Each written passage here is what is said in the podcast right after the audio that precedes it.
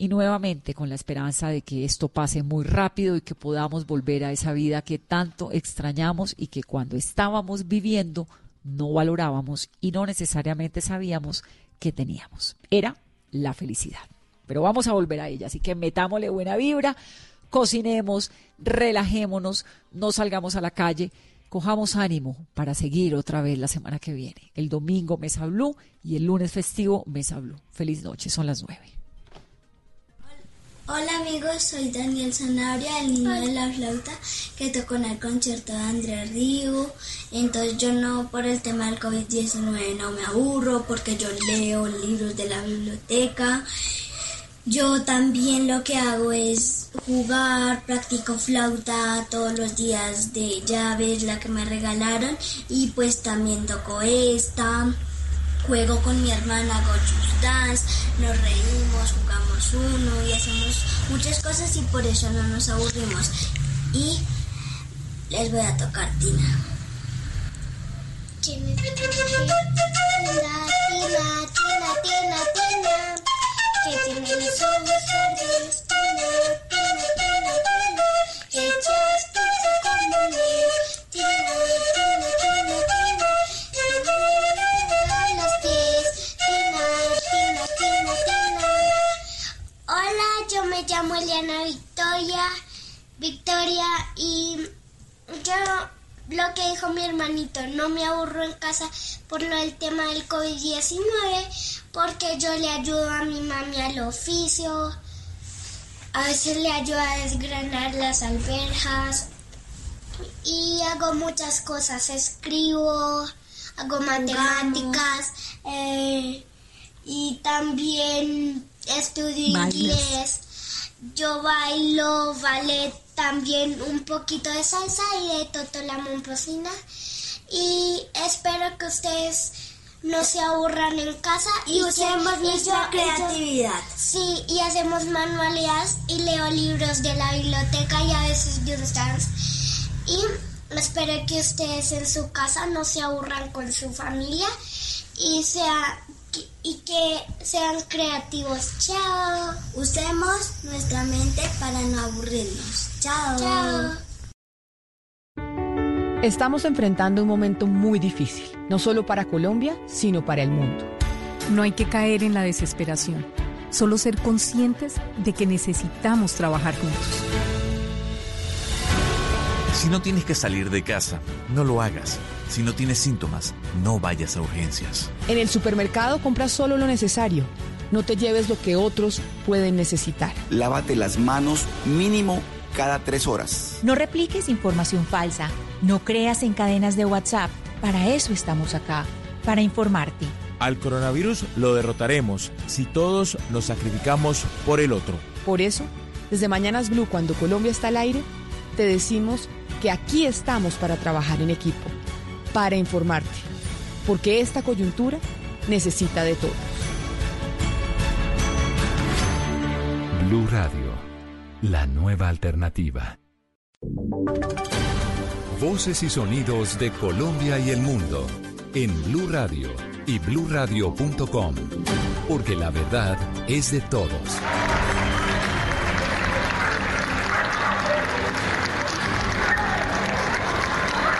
nueve de la noche, tres minutos. Escuchamos las muestras de cariño y de orgullo que tienen los colombianos con los trabajadores de salud, desde sus casas, desde los toques de queda, desde los simulacros de aislamiento.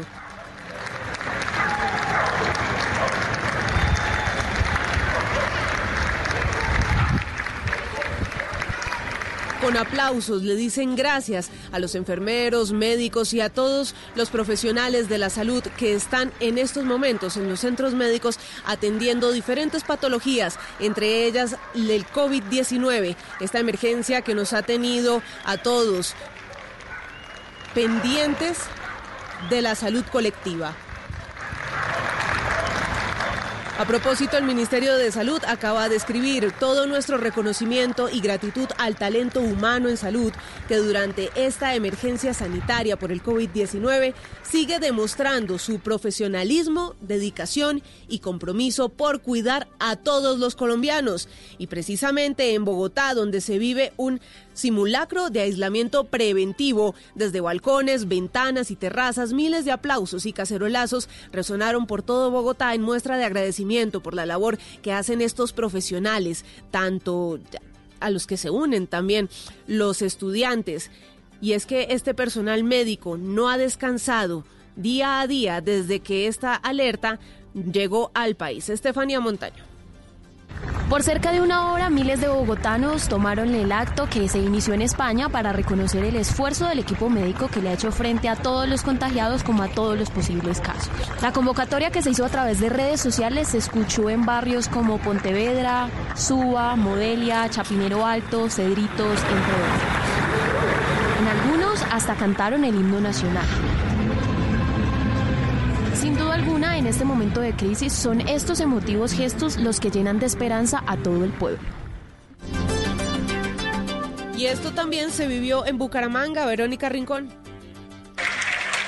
Con aplausos inició el toque de queda en Santander, que se extenderá todo el fin de semana. Los aplausos con el inicio de la medida buscaban dar un reconocimiento a todo el personal médico que está atendiendo la emergencia por coronavirus. En varios edificios de Bucaramanga y Florida Blanca, las familias se unieron a este bonito gesto de agradecimiento. Y Barranquilla se cierra. El alcalde de Barranquilla dice que los ciudadanos no pueden estar en la calle hasta nueva orden. Afirmó que no se trata de un simulacro, sino de una realidad para tratar de contener el avance del coronavirus. Diana Ospina.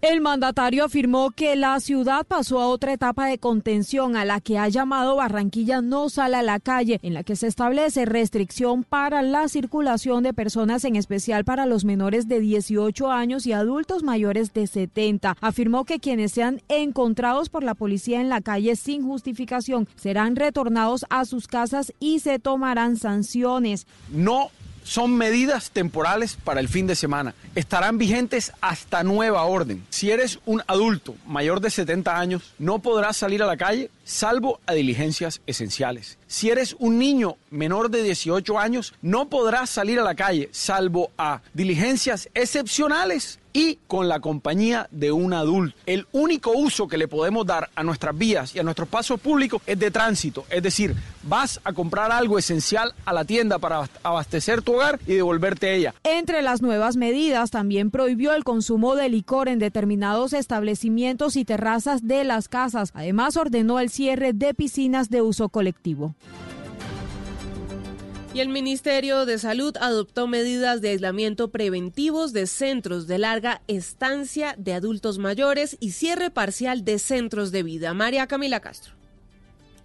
El Ministerio de Salud adoptó medidas sanitaria obligatoria de aislamiento preventivo para los adultos mayores que residen en centros de larga estancia. A su vez, ordenó el cierre parcial de actividades en su centro vida y centros día, a excepción del servicio de alimentación que deberá ser prestado de manera domiciliaria. Esta medida regirá a partir de las siete de la mañana del sábado veintiuno de marzo hasta el treinta de mayo a las once y cincuenta y nueve de la noche y se adopta con el fin de evitar la propagación de la enfermedad por coronavirus en la población que está en mayor riesgo. En consecuencia de estas medidas, se suspende el ingreso de personas diferentes al personal de servicios y de apoyo en los centros. Incluso la restricción incluye a quienes prestan servicios docentes y asistenciales. Y los médicos del país le enviaron una carta al presidente Iván Duque advirtiendo que si no se toman las medidas a tiempo, puede colapsar la salud en Colombia por cuenta de la pandemia del coronavirus. Kenneth Torres. Así es, Joana, es una carta que respalda también quince sociedades científicas en la que advierte que si el presidente Iván Duque no toma una medida con urgencia, eh, podría colapsar el sistema de la salud. En uno de sus apartes dice, coherentes con lo manifestado en la carta que dirigimos el dieciséis de marzo del presente año, esperamos que se tomen las decisiones restringidas necesarias, en particular la cuarentena para todos los ciudadanos, salvo excepciones justificadas. Es cierto que el COVID diecinueve ya está produciendo sus primeros nefastos Nefastos daños en Colombia. Ahora la gran necesidad de urgencia es evitar su expansión, la cual necesitamos llevar eh, de, eh, llevaría el caos y colapso de la salud y del sistema, aparte de otros devastadores efectos, y ahí sí no valdría cualquier medida restringida, por lo que están pidiéndole al presidente Iván Duque que tome con urgencia alguna medida con el fin de evitar de que se colapse en su totalidad el sistema de salud de Colombia. Gracias, Kenneth. Y en las noticias deportivas, hoy el fútbol se lamenta tras la pérdida del considerado mejor arquero del siglo veinte, Amadeo Carrizo, que tuvo un contacto importante con Colombia. Dejó de existir a los noventa y tres años de edad. Cristian Marín. Joana, buenas noches. Hoy el fútbol suramericano está de luto. Hoy llora la partida de Amadeo Carrizo, exportero de River Plate y uno de los icónicos jugadores que vistió los colores del conjunto millonario. Carrizo se encontraba con algunos quebrantos de salud y ya llevaba aproximadamente diez días internado en una clínica en Rufino, Santa Fe, en Argentina, donde finalmente se confirmó su deceso. Como deportista y ya en las postrimerías de su carrera deportiva, Carrizo logró defender los colores de Millonarios en mil novecientos sesenta y nueve y mil novecientos setenta. En el setenta y tres regresó al país para convertirse en entrenador del Once Caldas de Manizales en una polémica contratación, y tuvo la oportunidad de orientar a Fernando el Pecoso Castro, que de esta forma lo ha recordado. Un hombre que por su experiencia, por tanta trayectoria que él había tenido, era muy simple, ¿no? Hablaba y rápidamente usted le entendía todo lo que él quería, ¿no? En sus redes sociales, Millonarios lamentó el fallecimiento de uno de los grandes porteros que tuvo el fútbol profesional colombiano. Cristian Marín, Blu Radio. Noticias contra reloj en Blu Radio. Cuando son las nueve de la noche y once minutos, la noticia en desarrollo. Paraguay confirmó su primer fallecimiento relacionado con el COVID diecinueve. Se trata de un paciente que se encontraba en terapia intensiva. El ministro de Salud de Paraguay, Julio Mazzoleni, dijo: mis condolencias a las, a las familias y seres queridos del paciente con COVID diecinueve fallecido en la noche de hoy. Este triste hecho debe reafirmar el compromiso y esfuerzo de todos y cada uno en esta lucha por salvar vidas. La cifra, las autoridades sanitarias de México registraron hoy un total de doscientos tres contagios de COVID diecinueve con dos fallecimientos luego de los estudios hechos al deceso sospechoso del día anterior. Y Uruguay anunció una inversión de mil millones de pesos, unos veintidós millones de dólares, para atender a las personas mayores de sesenta y cinco años en situación de calle, quienes son uno de los grupos más vulnerables en caso de contraer COVID diecinueve. Y quedamos atentos porque el presidente paraguayo Mario Abdo Benítez anunció la extensión de la cuarentena por coronavirus hasta el doce de abril, así como una mayor restricción horaria de la circulación de personas por una semana. Ampliación de estas y otras noticias en blu radio punto com. Continúen con El Andén.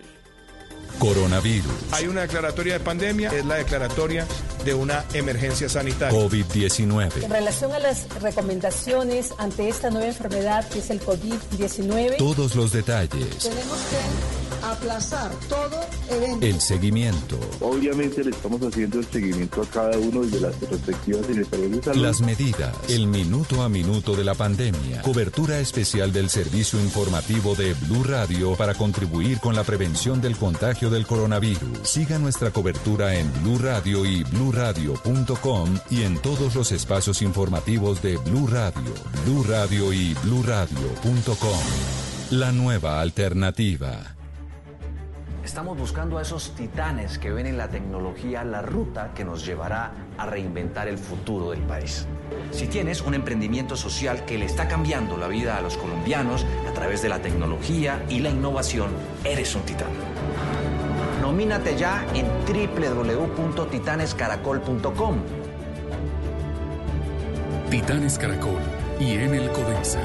El país que soñamos sí existe. Si es humor, humor. Hace unos días dijeron no, que los ingenieros solamente merecen estar dos horas de, de trabajo, que para qué más, ah, dos ya, horas. Ya, ya. Y además dijeron que había muchas psicólogas. Y es lo que vamos a necesitar ahora, psicólogas y, y teletrabajo, ingeniería, verrácamente, mira, todo uno se traga sus palabras. Está en Blu Radio. Esto que pasó con el alcalde de Popayán es algo que ningún colombiano puede aceptar. Desde diciembre está el mundo entero pensando qué está pasando con lo del coronavirus. coronavirus. Y en Bogotá y en Colombia, un alcalde miente al momento de ingresar al Palacio Presidencial con cerca de sesenta mandatarios entre alcaldes de ciudades capitales y gobernadores. Esto sí es un llamado a todos los habitantes de este planeta que nos debemos proteger. Voz Populi. Supieron no que el, el, el Real Madrid entró en cuarentena. En cuarentena. En cuarentena. Sí, no convocaron a James. No, hombre. De lunes a viernes desde las cuatro de la tarde. Si es humor, está en Blu Radio, la nueva alternativa. Estamos buscando a esos titanes que ven en la tecnología la ruta que nos llevará a reinventar el futuro del país. Si tienes un emprendimiento social que le está cambiando la vida a los colombianos a través de la tecnología y la innovación, eres un titán. Nomínate ya en doble u doble u doble u punto titanes caracol punto com. Titanes Caracol y en el Codensa. El país que soñamos sí existe.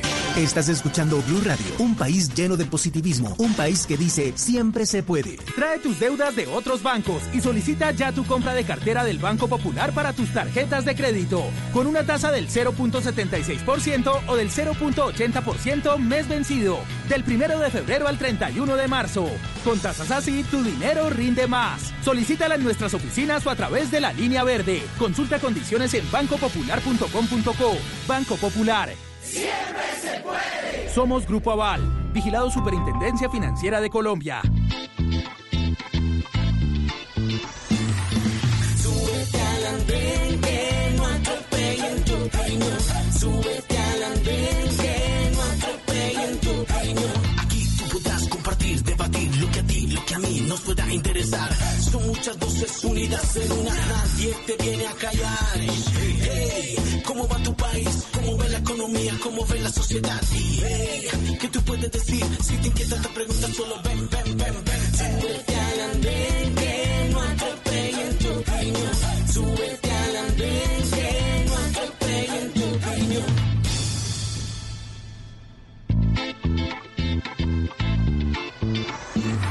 Hola a todos, bienvenidos. Ya estamos subidos en el andén de Blu Radio, como ustedes lo escuchaban, para que no atropellen la opinión en esta noche especial, en esta noche diferente, en esta noche de simulacro, de aislamiento, en esta noche de cuarentena obligatoria, cuarentena por la vida o de toque de queda, dependiendo desde donde usted esté, en qué lugar del país se le ha denominado así por los diferentes gobiernos locales, que son los que han tomado la decisión finalmente de realizar este aislamiento preventivo, este aislamiento que puede ser la primera cuota, la cuota inicial para una decisión de fondo más tarde a nivel nacional por cuenta del coronavirus, que es la parece ser la única solución para enfrentar, eh, para paliar este virus en el mundo. Pasan los días y parece que seguimos viviendo en una película de ciencia ficción, de esas del fin del mundo, en las que la existencia de la raza humana está en juego, está en riesgo, en este caso por una pandemia que nadie ha conseguido frenar y que quizá cada día la tenemos más cerca. Quizá ya un amigo de un amigo, quizá un conocido que conoce a alguien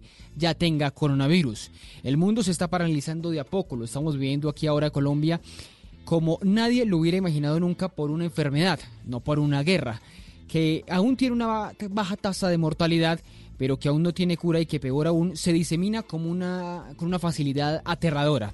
El virus está poniendo a prueba la actuación de los gobiernos, el papel que juegan el Estado en nuestras sociedades y el comportamiento humano, por supuesto que sí, que salvo eh, de algunos gobiernos negacionistas de la pandemia, esa, el comportamiento humano, es la variable, la eh, amenaza más grande que hoy tenemos. Esa amenaza la representan los inconscientes que, por ejemplo, aquí en Bogotá se fueron este fin de semana para Melgar, para Girardot, los que estaban de fiesta la semana pasada o los que se siguieron reuniendo a pesar del alto riesgo de contagio.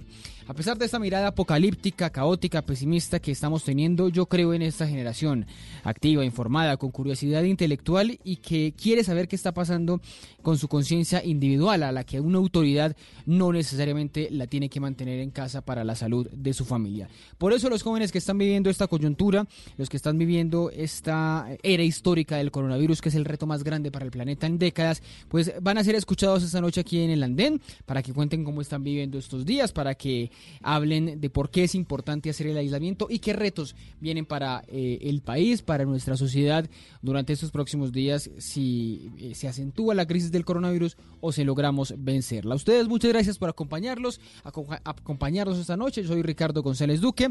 Nos pueden acompañar a través de numeral El Andén Blu, a través de las estaciones de Blu Radio y a través del Facebook Live de Blu los domingos. En este caso va a ser el lunes festivo. Muchas gracias por acompañarnos y los dejo escuchando esto mientras ya les cuento quiénes están subidos en el andén desde las principales ciudades de Colombia. Cuando pierda todas las partidas, cuando duerma con la soledad, cuando se me cierren las salidas y la noche no me deje en paz, cuando sienta miedo del silencio, cuando cueste mantenerse en pie, cuando se revelen los recuerdos y me pongan contra la pared, resistiré erguido frente a todo, me volveré de hierro para endurecer la piel.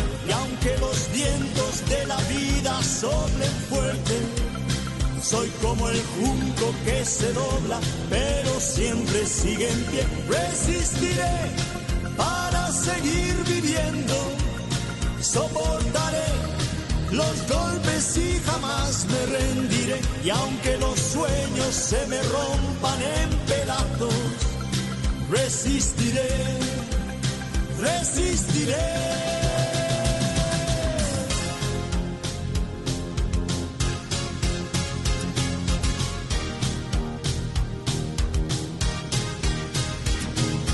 Cuando el mundo pierda toda magia, cuando mi enemigo sea yo,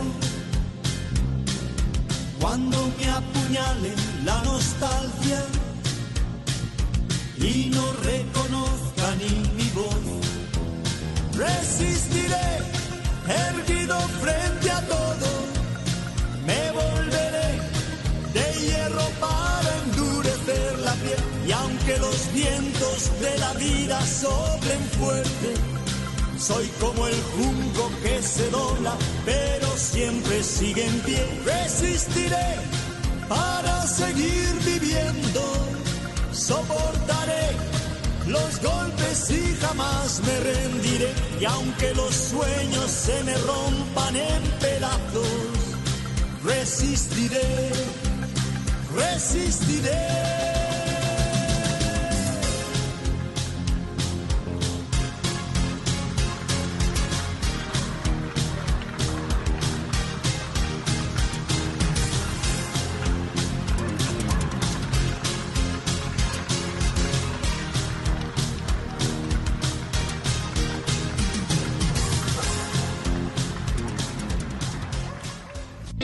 Resistiré, se llama esta canción del dúo dinámico, se llama el dúo dinámico de España, que se está volviendo un himno allí en este país, que es el tercero, cuarto. Las cifras van variando en número de casos contagiados, las cifras de muertos allí en España son impresionantes, y esta canción es el himno, les digo, ustedes lo, lo veían y lo escuchaban, el himno de los equipos médicos, los equipos de salud a los que les están rindiendo homenajes diarios con una serie de aplausos siempre a las ocho de la noche, una invitación que, te, que también se está haciendo en Colombia.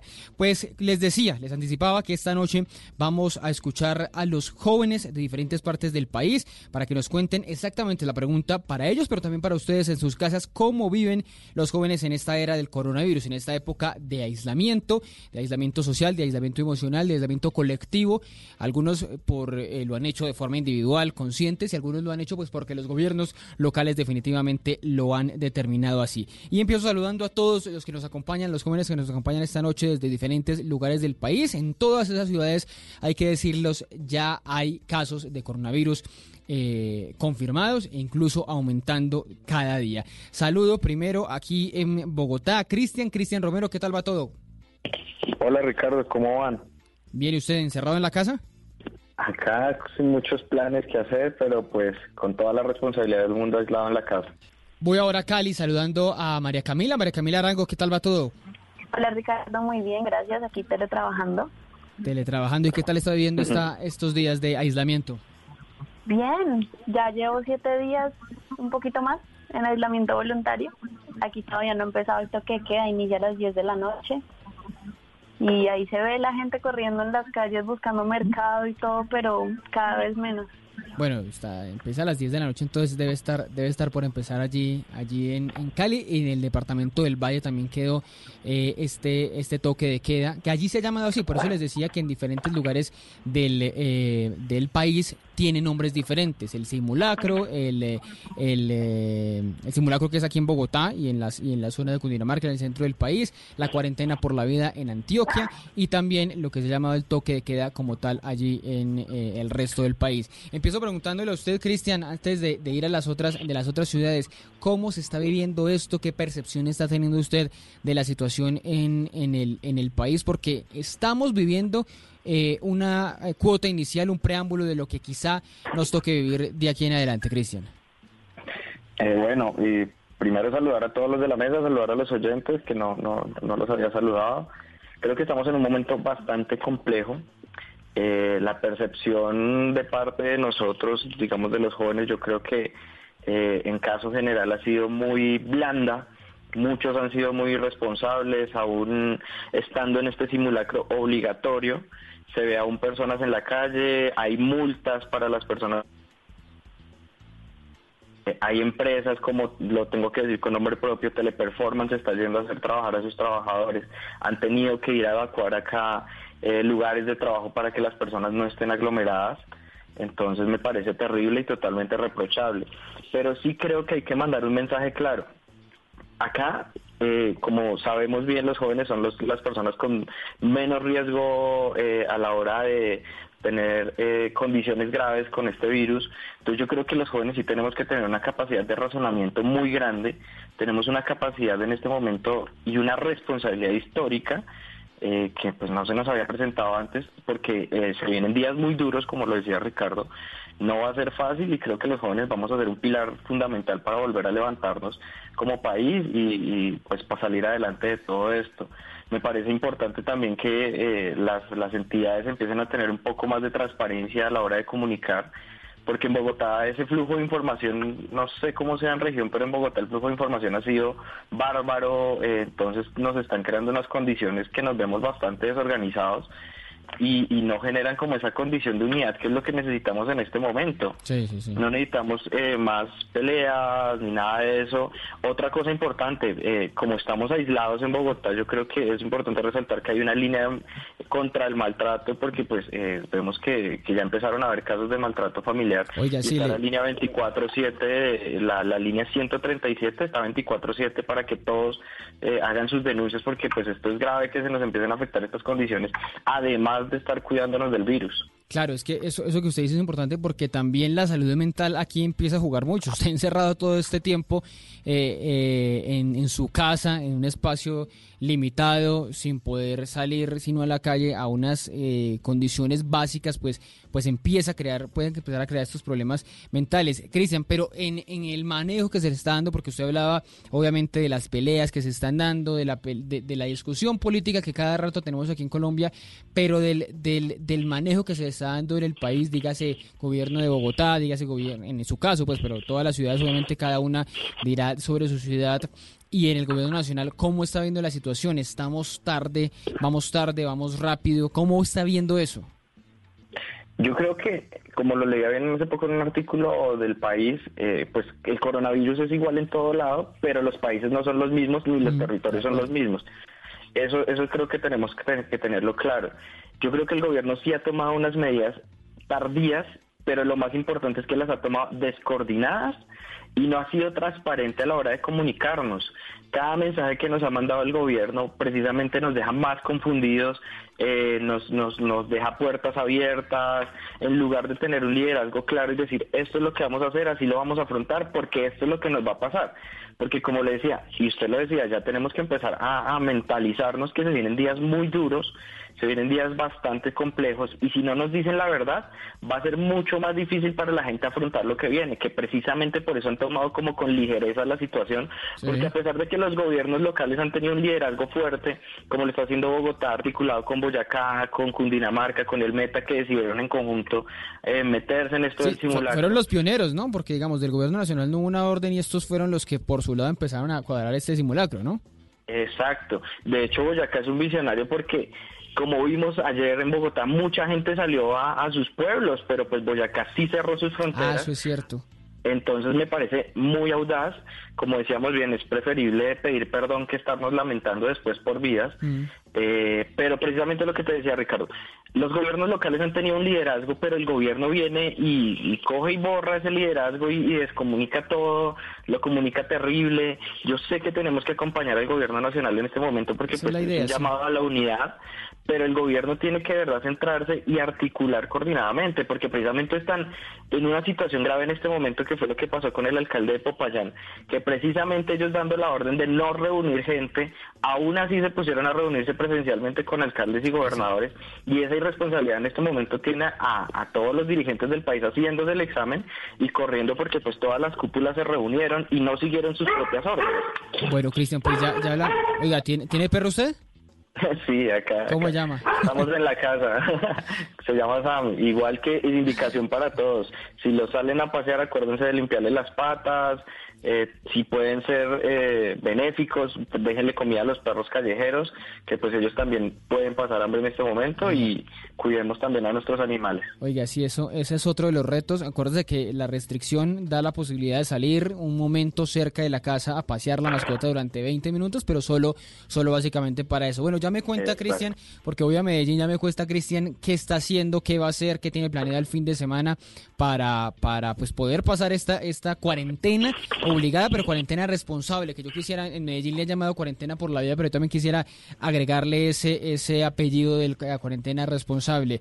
En Medellín, Daniel Duque, ¿qué más? ¿Cómo va todo? Sí, Ricardo, hermano, ¿qué más? ¿Cómo van las cosas por aquí en la casita desde el sábado? Eh, y pues, hermano, nada, a cuidarnos mucho y a cuidar a toda la gente que queremos. Oye, ¿cómo está viviendo esta, este, este momento? Porque estamos en, es, en, en algo nuevo para todos. Seguramente, si los papás de uno y los abuelos dicen que ni siquiera han vivido cosas así, eh, lo más cercano, digamos, aquí en Bogotá fue el toque de queda que vimos ahora en noviembre, pero una cuarentena de estas, un toque de queda, un simulacro de cuatro días, de tres días y medio, pues no lo habíamos vivido. ¿Qué, qué, qué, qué hay para hacer en estos momentos para, para enfrentar esta situación? Pues, hermano, aquí estamos. Yo, pues, como saben, algunos, soy concejal de Medellín. Sí, claro. Y pues he tenido todas las reuniones con mi equipo de manera virtual. Nos hemos reunido a través de la plataforma de Google Hangouts. Hemos también conversado con algunas secretarías para organizar temas de plan de desarrollo a través de la aplicación Zoom.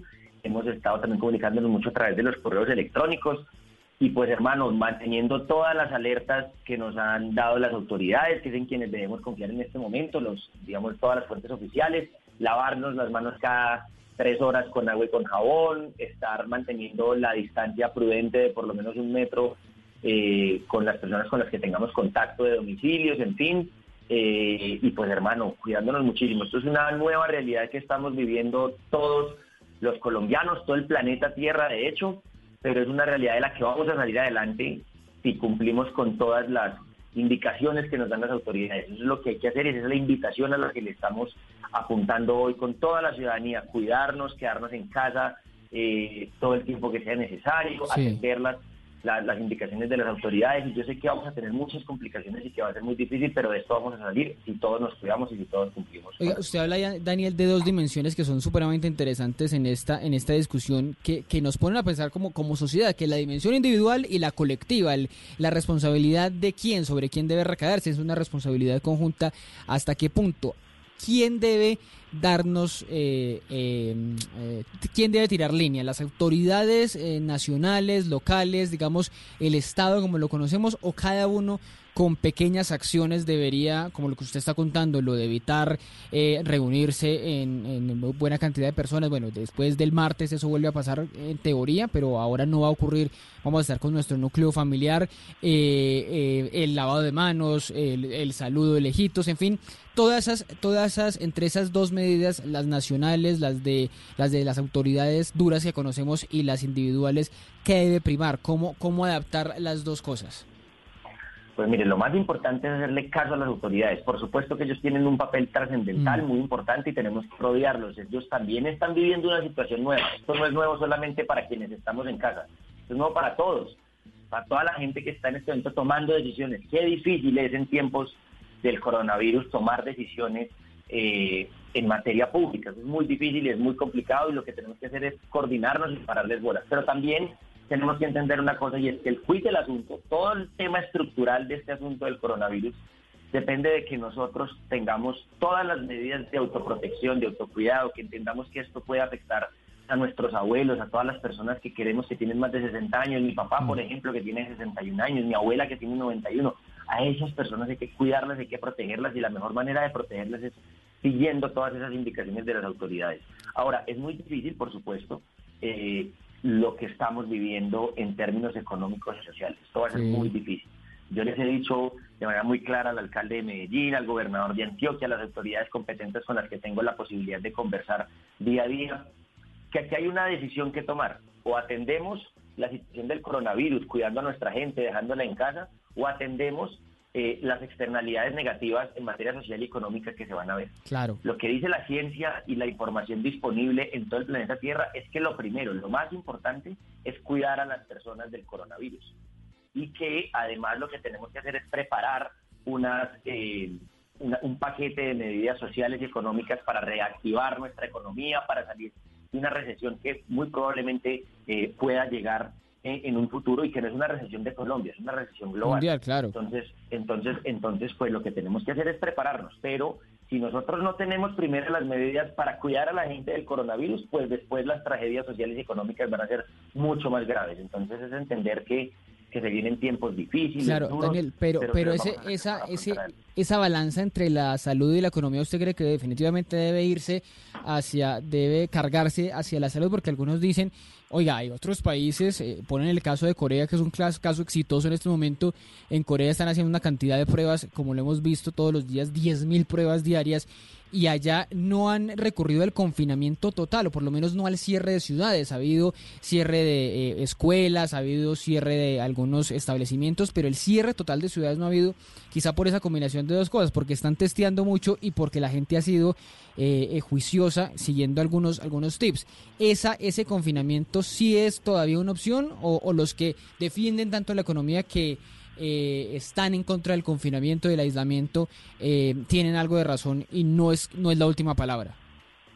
Mire, yo entiendo el conflicto económico y social que se presenta en este momento en el planeta Tierra por esta situación. Es una situación nueva. Nunca habíamos estado frente a una pandemia global de este estilo, por lo menos la generación que está viva actualmente. Pero la evidencia científica dice que lo más importante en este momento es tratar de aislar al máximo a la población. Yo entiendo que hoy Corea está tomando sí. unas medidas diferentes y que han sido efectivas.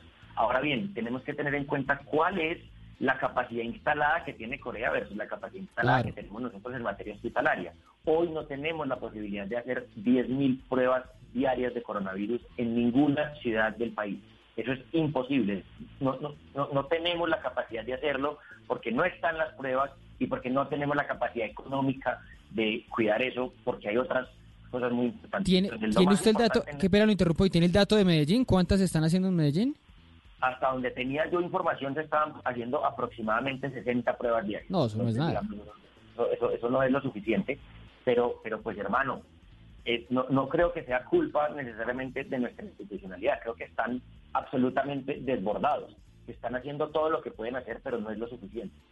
Eh, puede que estés dándote un dato errado. Yo pues he tratado de conversar todo el tiempo con la con la, no, con la, secret- con la secretaria. Pero el último dato que me dieron al día viernes era que se habían hecho, se habían logrado hacer como cuatro mil pruebas en total, que se había logrado como aumentar en un principio muchísimo las pruebas, pero que ya diariamente la capacidad no, pero disminuyendo. La cifra, la cifra tiene sentido con lo que ha venido diciendo el Instituto Nacional de Salud, que al día le están llegando de todo el país seiscientos. Entonces se calcula usted pues, que Medellín sea sesenta, pues es el diez por ciento, y sume usted las otras ciudades, pues seiscientos frente a diez mil en un país como Corea, y llevamos tres mil y pico, cuatro mil como usted ya dice, en estas dos semanas desde que se confirmó el primer caso. O sea que, que el subregistro es un caso preocupante en, en estos momentos. Es un caso preocupante el subregistro, precisamente porque no tenemos la capacidad instalada de hacer todas las pruebas que hacen países como Corea.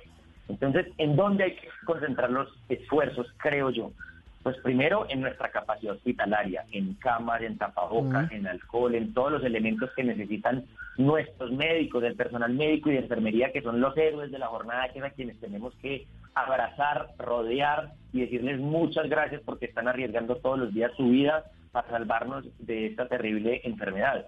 Pero después, en segunda medida, en un paquete de medidas económicas eh, y sociales. Pero estas tienen que tener una cosa clara, y es que lo primero para evitar la propagación del virus es que la gente se quede en casa, porque si no, lo que vamos a ver en tres semanas va a ser muy trágico y muy dramático.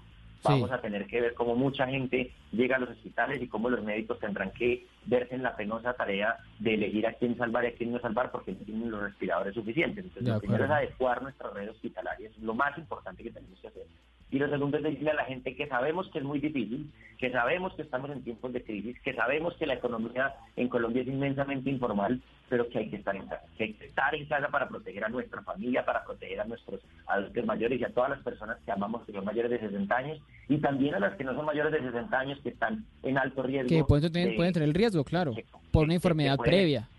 Correcto, que por tienen ejemplo, enfermedades sí. respiratorias agudas, en fin. Entonces, a eso creo yo que deberíamos pues, estar concentrando hoy todos los esfuerzos de nuestra sociedad. Pues Daniel, sigo este recorrido por el país, gracias por, por estar. Deme un minutico más y ya me cuenta usted, eh, que les voy a preguntar igual a todos, ¿cuáles, qué tips está recomendando para, para paliar, para vivir en esta noche de viernes y también en el sábado, en el domingo, en el lunes festivo, los que nos se alargan hasta el martes en la madrugada? ¿Qué hacer? ¿Qué, qué juegos? ¿Qué juegos de mesa? ¿Qué películas? ¿Qué, qué hay que hacer? ¿Qué se puede hacer? ¿Qué recomiendan ustedes hacer desde la casa para vivir estos días? Pero voy a Cali para hablar con María Camila, María Camila Arango, sobre esta primera eh, apreciación. ¿Cómo se está viviendo estos días? ¿Qué está, qué, qué percepción tiene usted del coronavirus, de lo que yo les decía al inicio de esta película que parece de ficción, pero que cada vez hace parte más de nuestra realidad? Porque quizá el, el virus está ya muy cerca de alguien que conozcamos, de un conocido de un conocido, en fin. ¿Cómo se está viviendo eso y cómo lo está viendo particularmente desde Cali, María Camila? Bueno, a mí lo que me ha gustado del Valle principalmente es que el sector privado se ha empoderado mucho del asunto, digamos, sí. a falta de una reacción temprana de, del sector público, del Estado, no tanto de la alcaldía y de la gobernación, porque siento que ambos tomaron unas medidas tempranas adecuadas. Eh, el sector público, por ejemplo, el sector privado ayer, por ejemplo, abrió una como una recolecta encabezada por ProPacífico para Eh, que los empresarios donaran y pudiesen, digamos, comprar elementos eh, claves, tapabocas, alcohol, etcétera, a los hospitales de la región. Sí. Eh, a dos horas de haber abierto, digamos, la recolección, ya llevaban dos mil millones de pesos recolectados. Es una locura. Y son cosas que, pues, que quizá, no, no sé si en otras partes del país están viendo, pero siento que, digamos, tenemos una ventaja, y es que acá, eh, en el Valle al menos, el sector público y el privado están trabajando de la mano. Digamos que va atrás un poco esa competencia de, de quién lo hace mejor o quién puede tener más alcance en, en ciertos proyectos, sino que están trabajando de la mano. Hoy Azocaña eh, donó cuatro mil millones de pesos, cuatro mil litros de alcohol, perdón, cuatro mil litros de alcohol a los hospitales también de la región. Entonces, sí. eh, creo que se están tomando medidas tempranas. Sin embargo, eh, concuerdo mucho con Cristian en que hay una desconexión entre lo nacional y lo territorial. Mucha gente todavía hoy está preguntando cuáles son las medidas que sí van a aplicar, es lo que dice el sí, presidente, mucha, es lo que dice la gobernadora, es lo confusión. que dice el alcalde, demasiada. Y eh, siento que quizá la forma de comunicar el decreto del presidente, que aunque, digamos, está en potestad de hacer, de tomar las medidas que tomó, no fue la forma, porque dejó a los ciudadanos como, como a quien le hago caso, muy perdiditos. Y Hace, hace falta comunicación asertiva. En una crisis quizá lo peor que puede pasar es que no haya comunicación asertiva, y en un país tan centralizado como Bogotá, que como Colombia, que usualmente tiende a escuchar a Bogotá y escucha muy poco a las regiones, pues eso complica un poco más las, las medidas a tomar, el, la, el juicio de los ciudadanos. Yo, digamos, en redes sociales veo mucho que en Bogotá todo el mundo, o quizá gran, gran parte de las personas, está encerrado en su casa, haciendo caso del simulacro, y, sí. y las noticias, usualmente los grandes medios de comunicación se concentran mucho en contar qué es lo que está pasando en Bogotá. Entonces, claro, Colombia entera está pendiente de Bogotá, que quizá pues con cincuenta y seis casos es normal que sea el foco principal pues de, de lo que está pasando con, con la pandemia, pero en regiones hay mucha descomunicación, mucha, o sea, mucha desinformación, eh, no sé, es complicado, pero creo que en los tres frentes de acción, público, privado y pues en ciudadano, se están tomando medidas clave. Hay muchos ciudadanos que, por ejemplo, iniciativas para apoyar emprendimientos, en lo que se refería un poco, Daniel, a la parte económica, a solventar. Claro, que esa es la... Lo... Esa es la, esa es la gran discusión, de, de lo económico otra vez con, con la salud. Pero, pero Camila, lo que usted está viendo ahora, no sé cómo, cómo lo están viviendo en Cali, porque he visto desde la semana pasada algunos díscolos allá en Cali que se salen de rumba, que salían de fiesta, que bueno, Ay, que, que, que, que no se tomaban muy, muy en serio esto. La medida tiene que ser prontico, prontico, pensar en un aislamiento eh, total y obligatorio, eh, digamos, una orden presidencial Que, que vaya por esa vía, desde porque pues, sí que, que lo pensaba lo pensaba ahorita que estaba comentando Daniel de, de cómo es ser gobernante en tiempos de coronavirus, pero también cómo es ser joven en tiempos de coronavirus. A uno de joven pues le encanta el fin de semana salir a pasear o salir a comer algo, algún restaurante, algún eh, bar, alguna eh, algún helado, caminar por algún parque, salir a montar bici, ir a caminar, ir al cine, en fin, todas esas actividades que hacen parte de nuestro día a día. Eh, que es eh, ser joven en, en, en Colombia, ¿cómo se ve trastocado con una medida tan tan fuerte como el como el posible aislamiento total? No, pues del todo. Yo creo que nadie sabe muy bien qué hacer y quizá creo que incluso para nosotros los jóvenes llega a ser un poco más fácil que para los mismos adultos. Nosotros tenemos como mucho más relacionamiento con la tecnología. Si nos aburrimos, pues no sé, tenemos Netflix, redes sociales... Eh, no sé, un montón de, de herramientas que quizá para los adultos es una vaina nueva. A mí me pasa, por ejemplo, en mi casa que mi mamá tiende a aprender en su momento cómo manejar las diferentes plataformas tecnológicas, pero mi papá no tiene ni idea. Y mi papá tiene setenta y un años, entonces de aquí al treinta de mayo está encerrado. Entonces creo que pues él me ve a mí, no sé, en, en el computador, en el celular, entretenida, que quizá... También me parece un poco grave que de aquí a dos semanas uno esté pegado a un celular o pues a un computador. Bueno. Y espero de esta conversación sacar otras alternativas. Pero... Anote, anote de todos. Que sea la pero... época para revivir eh, juegos de mesa. Camila, ¿cuántos oh, años obvio. tiene? Yo tengo veinticuatro. ¿Y sí, sí, sí le gustan los juegos de mesa? Me encanta, yo juego ah, bueno. parques con mi papá. ¿Cuál, cuál? Parques. Ah, bueno, Parques. ¿Tiene otro? El clásico, sí, Rummikub, ¿qué más? Bueno, no, pero en serio que sea, que sea momento de, de irnos un poquito al pasado y revivir los juegos de mesa, no sé, que, que, que, que puede ser otra otra alternativa. Pero yo, venga, ya me cuenta, piense, piense Camila en algunos tips, algunas recomendaciones, piensa en alguna serie, alguna película, algo que nos no. quiera recomendar a todos para, para vivir estos momentos, porque seguramente eh, en la agenda y cada uno va anotando qué va a hacer en cada hora durante estas horas eh, largas del aislamiento preventivo, de la cuarentena en algunas ciudades del país. En casi treinta millones de habitantes son los que están en estos momentos en Colombia en cuarentena. Usted me decía, en pocos minutos empieza en el departamento del Valle, eh, hace poco, más de una hora, empezó en Santander, en fin, en cada lado del país pues ya se ha venido tomando esta decisión, pero en Bogotá, aquí en Bogotá, Sara, pues estamos con esta medida desde la medianoche, es decir, ya llevamos más de veintiuno, veintiuno y piquito horas de la medida. ¿Cómo la está viviendo? ¿Cómo la está, no sé si padeciendo? ¿Cómo fue vivir hoy Bogotá en, en cuarentena? Algo que, pues por supuesto, para nosotros es inédito. Sara Abril.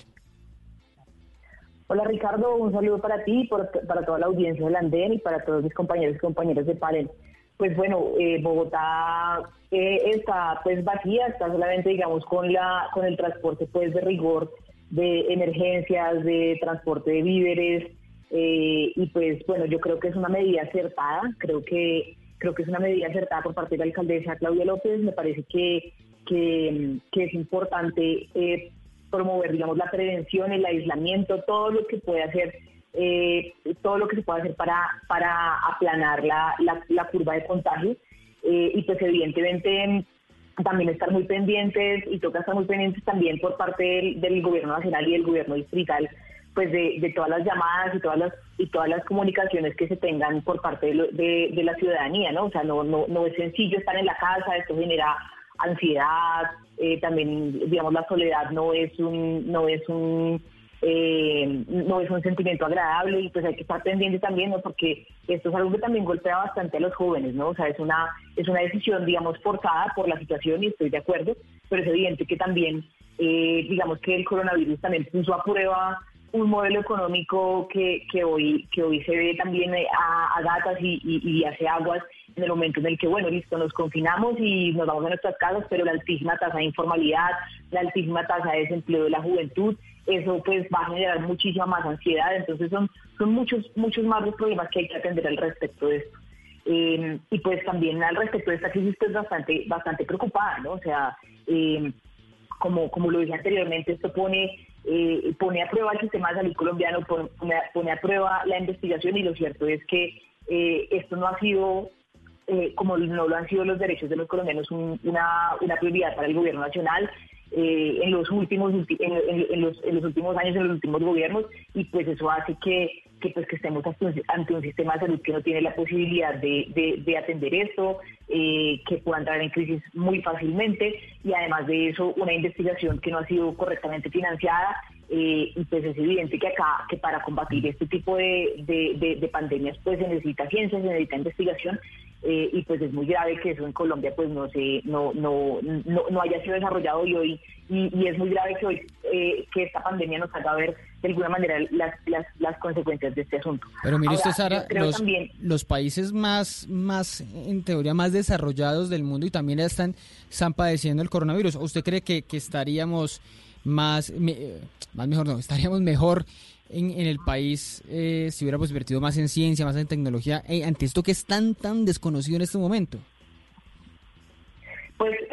sí, entonces evidentemente todos los países están sufriendo esto porque es una pandemia grande y eso, pero pero la capacidad de respuesta es mucho mayor. O sea, hoy, hoy Italia, por ejemplo, responde casi con el veinte por ciento del P I B eh, en, en, en los asuntos laborales. Yo mm. no dudo que Colombia pueda, por ejemplo, eh, realizar eso. Y en materia de investigación es evidente, como ya lo decía antes Daniel, eh, el problema del subregistro, o sea, eh, es una de las principales razones por las cuales debe realizarse las... Eh, la noticia del momento en Blu Radio.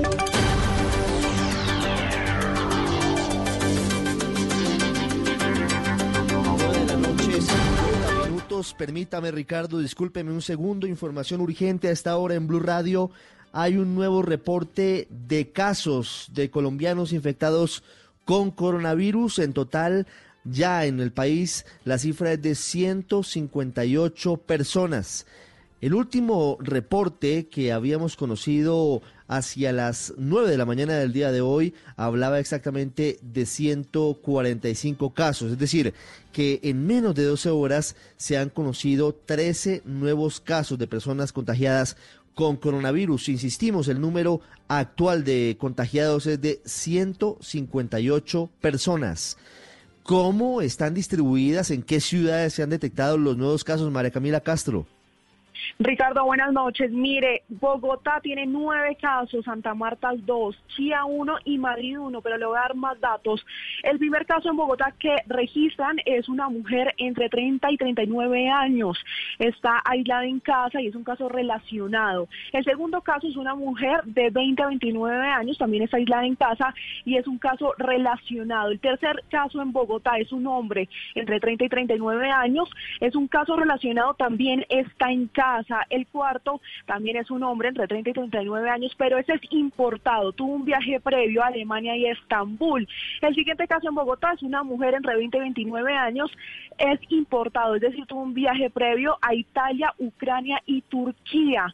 El siguiente caso en Bogotá es un hombre entre cuarenta y cuarenta y nueve años con viaje importado, con viaje anterior a Ecuador. El siguiente caso en Bogotá es un hombre de sesenta y sesenta y nueve años con un viaje previo a Estados Unidos. El siguiente caso en Bogotá es una mujer de cincuenta a cincuenta y nueve años y es un caso en estudio. El siguiente caso es un hombre de cuarenta y cuarenta y nueve años, es un caso importado en Bogotá con viaje previo a Jamaica, Panamá e Islas Caimán.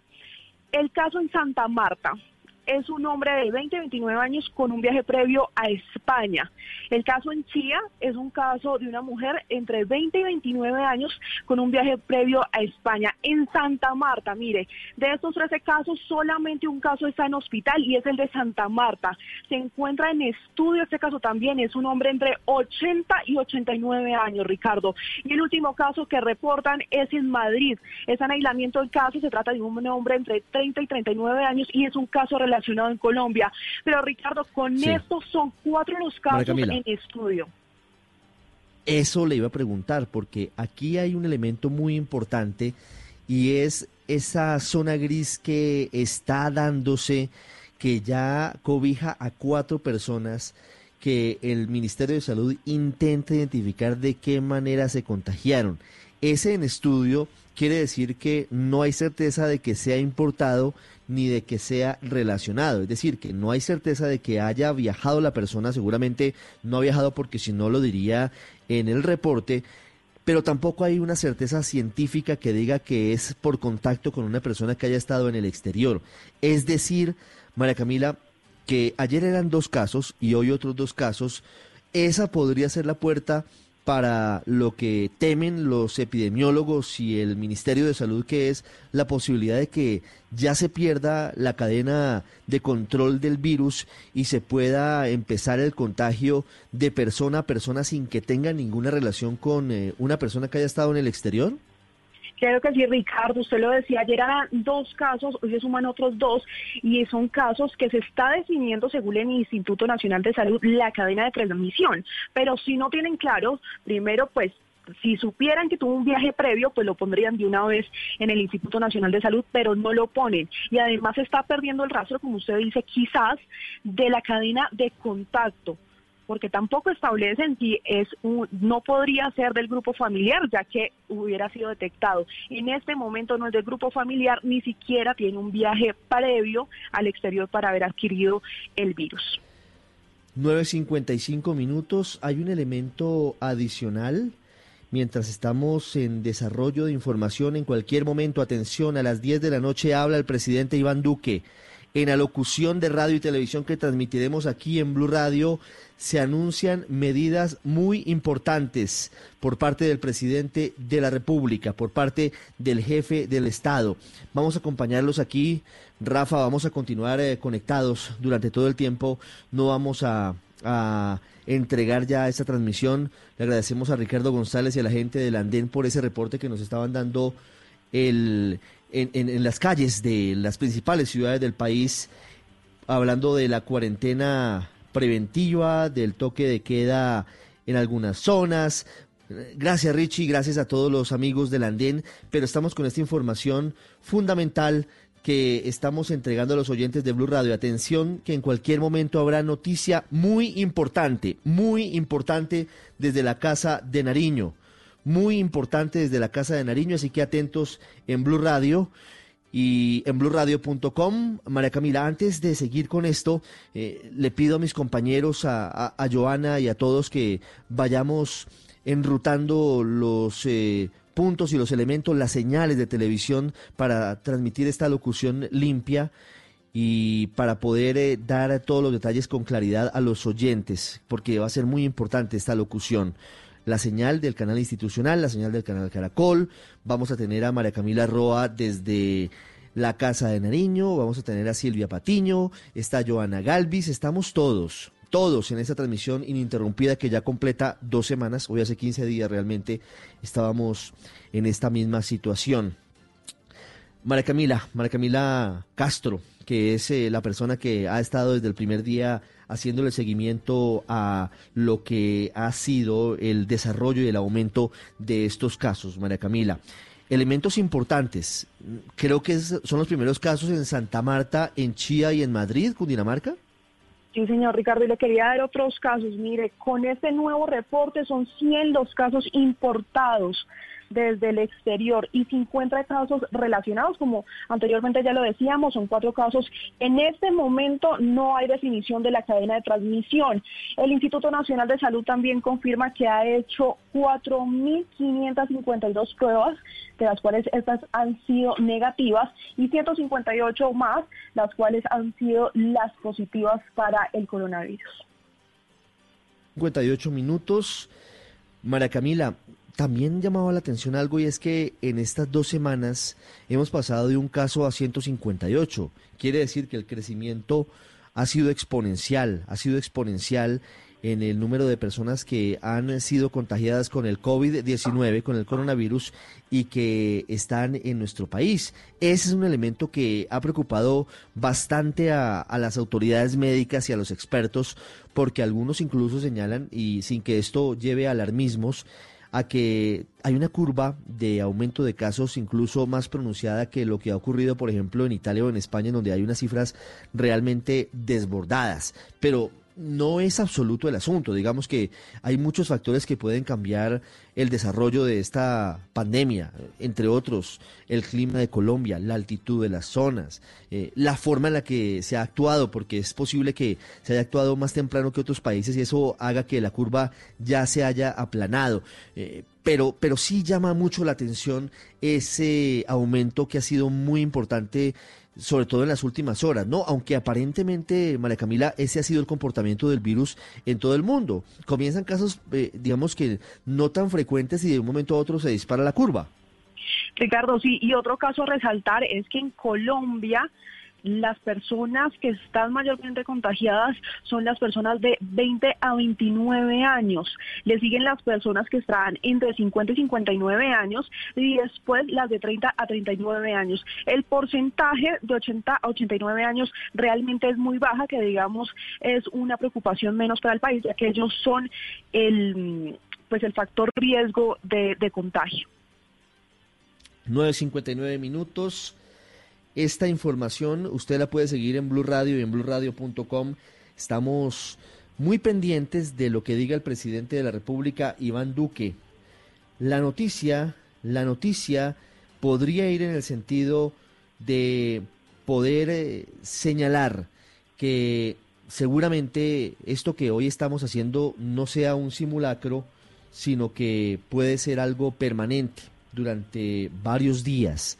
Así que debemos estar muy atentos a lo que diga formalmente el presidente de la República, porque puede dar líneas sobre lo que puede pasar en materia económica, también en materia de aislamiento, sobre todo porque recordamos, por ejemplo, que el expresidente Álvaro Uribe desde esta mañana estaba pidiendo que se anticipara desde ya la cuarentena total en Colombia, sobre todo porque, entre otras cosas, en la materia económica decía que podría ser menos difícil para los sectores que jalonan el progreso del país hacer algo de fondo y directamente y desde ya que hacerlo de manera paulatina. Por eso, si ustedes eh, lo observan, el gobierno nacional finalmente terminó respaldando el simulacro en el que hoy estamos a esta hora. Usted sí que nos escucha, seguramente está en su casa, está con su familia, porque en Bogotá, en gran parte del país, realmente media Colombia se encuentra en aislamiento, está en sus casas,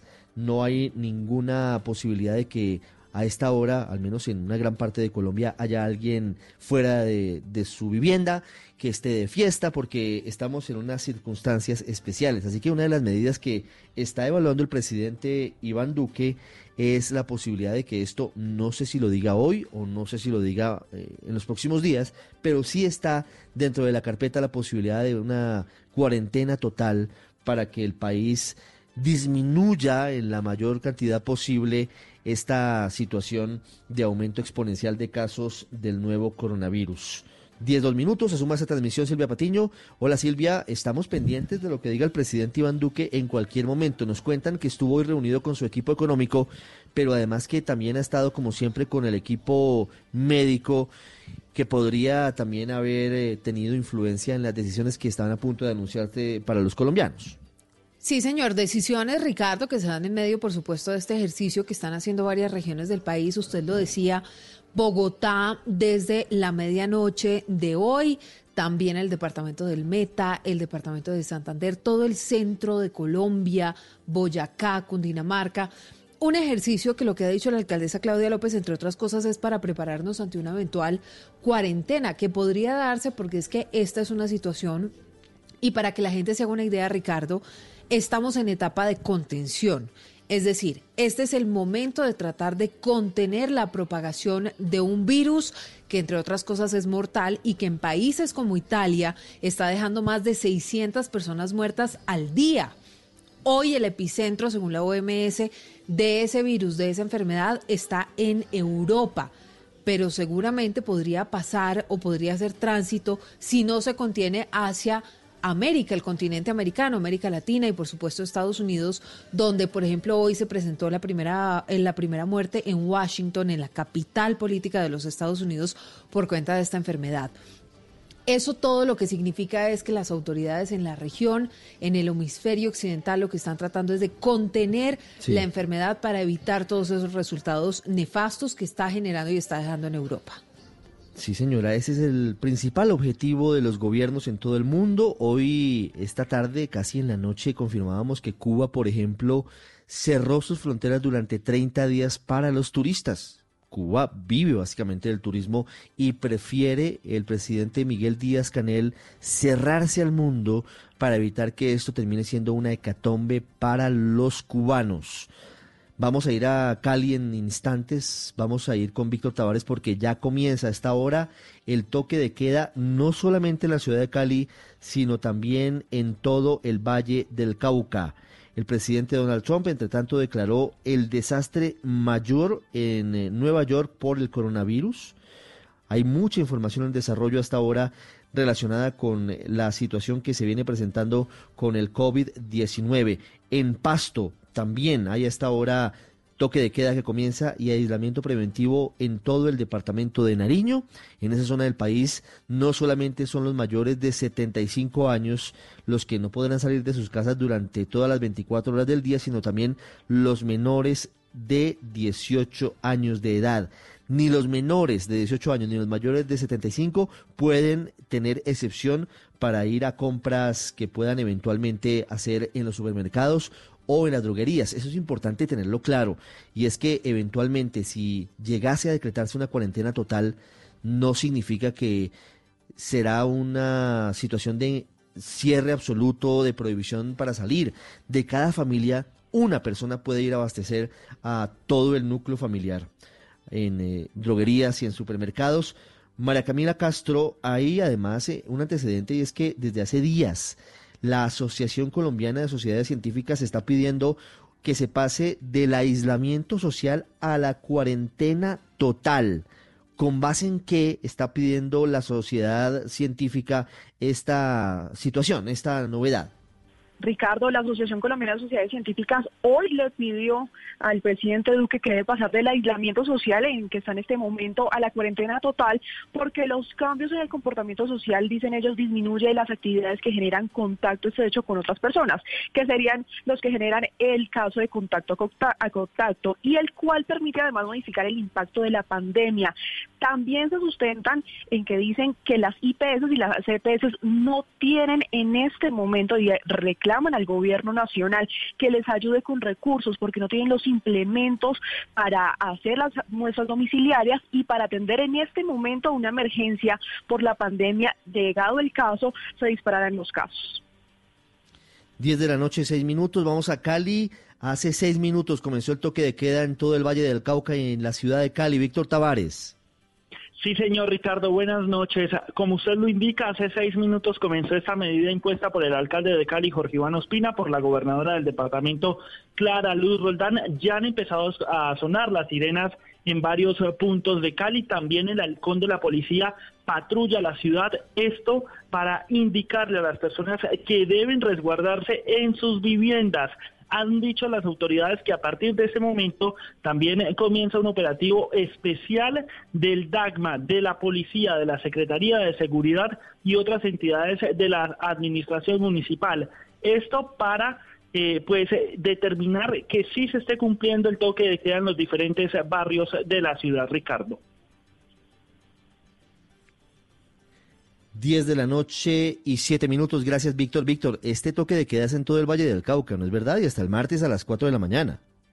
Sí, señor. La medida de toque de queda impuesta en Cali y los otros cuarenta y un municipios del Valle del Cauca, Ricardo, inició a las diez de la noche, va a ir hasta las cuatro de la mañana del martes veinticuatro de marzo. Va de corrido, en ningún momento pues se va a detener la medida, es lo que han dicho las autoridades, de acuerdo con el alcalde y con, lo, y con la gobernadora. Pues obviamente hay excepciones similares a las que hay en Bogotá, pero estas están eh, pues marcadas en el decreto. De resto, las personas que no necesiten salir, que no deban salir, lo que han dicho las autoridades es que por favor permanezcan en sus hogares para evitar también una multa de novecientos treinta y seis mil pesos, Ricardo. diez de la noche, ocho minutos. Atención, muy pendientes del presidente Iván Duque. En minutos habrá locución con medidas drásticas, muy importantes, relacionadas con las medidas de contención del coronavirus. María Camila Roa, hoy ha sido una jornada particularmente intensa para el presidente Duque, con prueba de coronavirus de por medio para él, ¿no? Sí, señor Ricardo, el Instituto Nacional de Salud prácticamente se tomó un sector de Casa de Nariño porque hicieron varias pruebas, no solo la de él, sino la de varios de sus funcionarios de su equipo de gobierno más cercano. Eh, tomaron las muestras, entregaron ya los resultados de la de él, que era pues la de mayor relevancia, y mañana le entregan al resto de equipo de gobierno los resultados de sus pruebas. En la tarde sostuvo reuniones enfocadas a esta decisión, Ricardo, que anunciará en minutos el presidente Iván Duque. Como usted lo mencionaba ahorita, el presidente estuvo hoy reunido por largas horas con su equipo económico, también el ministro de Salud, por supuesto, estuvo allí, la ministra de Interior, Alicia Arango, y estamos pendientes de este anuncio, Ricardo, que como usted lo dice, iría encaminado, todo indica, a la respuesta que le han hecho, a la propuesta que le han hecho diferentes sectores, respondiendo a esa petición puntual de declarar una eventual cuarentena obligatoria. Entonces estamos atentos a esa declaración del presidente Iván Duque, que ya podría empezar en cualquier momento, Ricardo, a esa alocución desde Casa de Nariño. diez de la noche, diez minutos. El Consejo de Estado se acaba de sumar a esas voces de las que usted habla, María Camila, pidiéndole al presidente una cuarentena de orden nacional. Rocío Franco acaba de partir una carta del Palacio de Justicia a la Casa de Nariño. Sí, Ricardo, le quisiera ampliar. No solamente es el presidente del Consejo de Estado, sino los presidentes de todas las cortes, incluida Patricia Linares, presidenta de la J E P. Le han pedido al presidente de la, la República, a los presidentes de las cortes, que si bien hay una autonomía e independencia entre el gobierno nacional por el ejercicio de sus competencias, le están pidiendo de manera inmediata un confinamiento obligatorio nacional, al menos por treinta días, así como continuar con el cierre de todas las fronteras y la suspensión del ingreso de todos los vuelos internacionales. Dice la carta específicamente lo anterior porque el simulacro vital de Bogotá y las cifras oficiales hasta ahora reportadas permitió evidenciar que estamos transitando el mismo camino que Italia. Las personas actuando de manera irresponsable migran de ciudades con cuarentena, que generalmente son las capitales.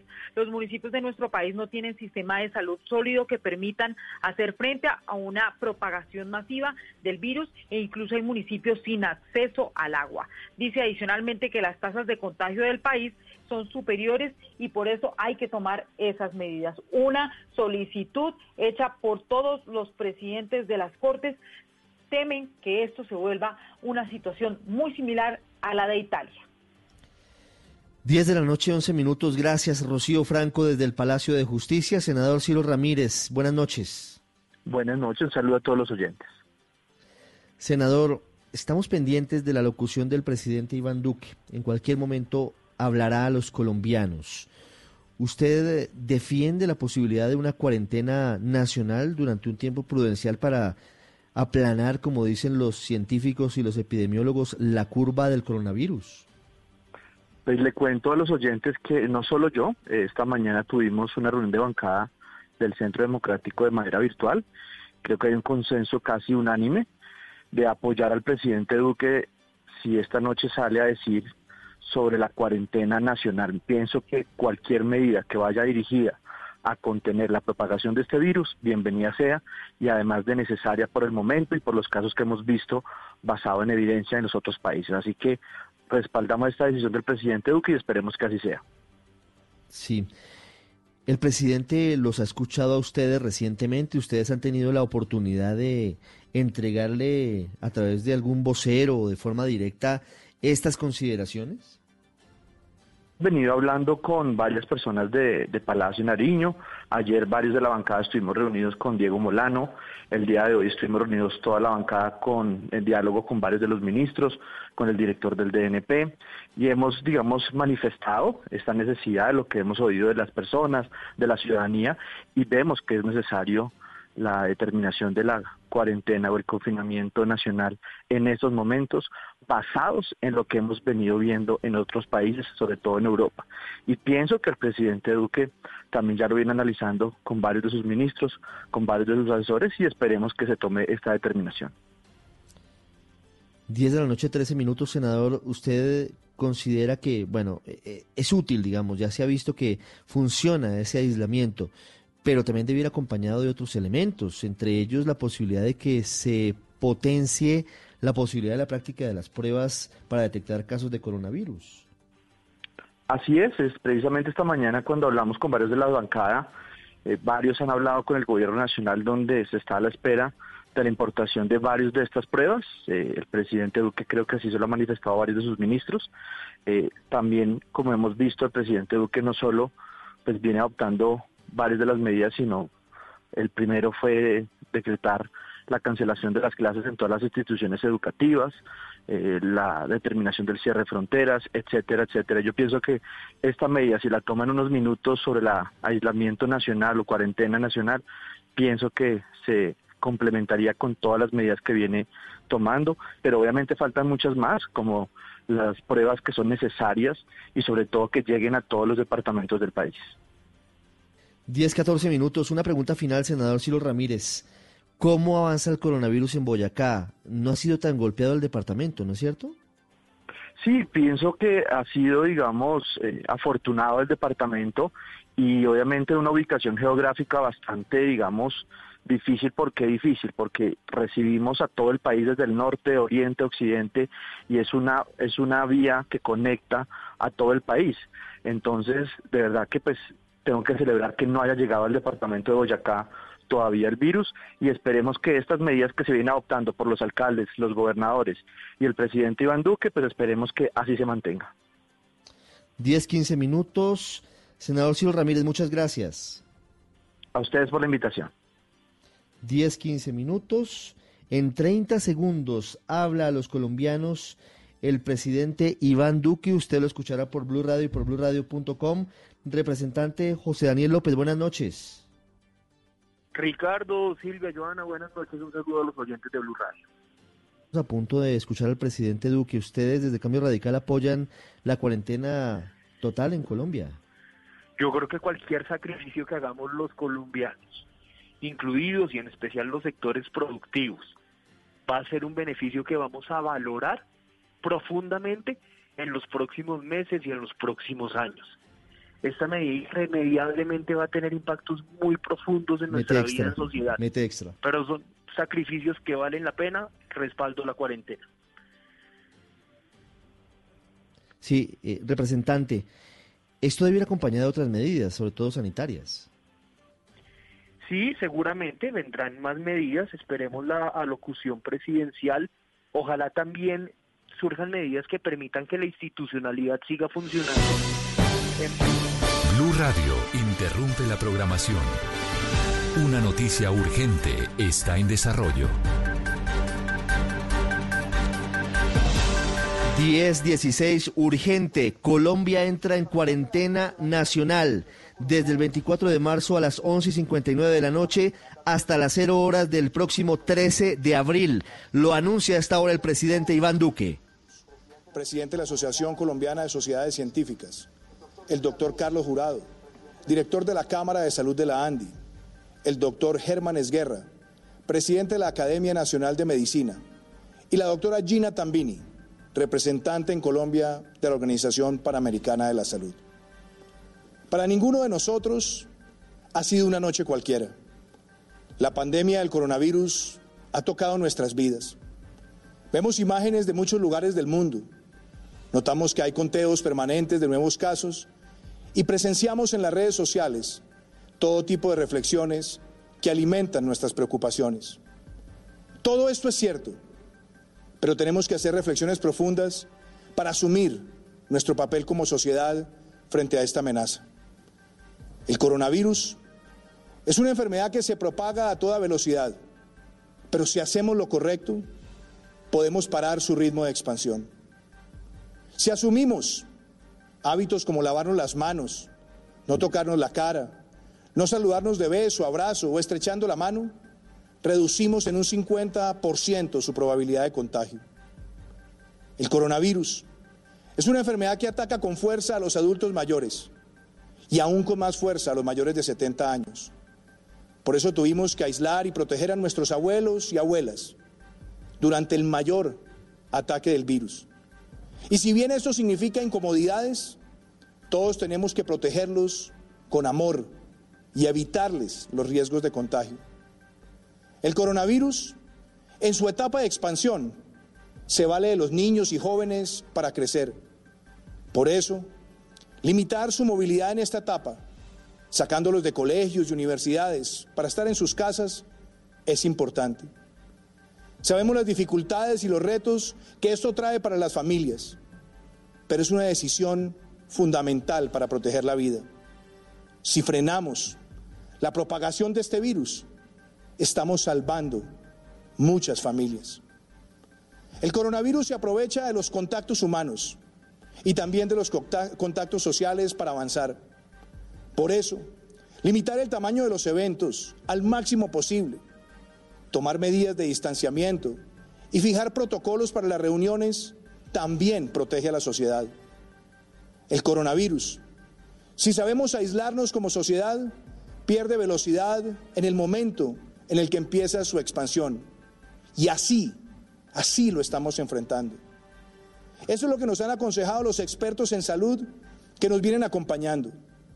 Esto justifica los esfuerzos de cierres de fronteras y las restricciones que hemos tomado frente al ingreso de vuelos procedentes del exterior. La gran mayoría de personas que son atacados por el coronavirus se mejoran, pero sabemos que es nuestro reto el que podamos proteger, aún con mayor vigor, a quienes ataca con más ferocidad. Por eso es tan importante nuestro sentido de solidaridad. Al virus lo podemos enfrentar con decisiones drásticas e inteligentes, desarrolladas por todos.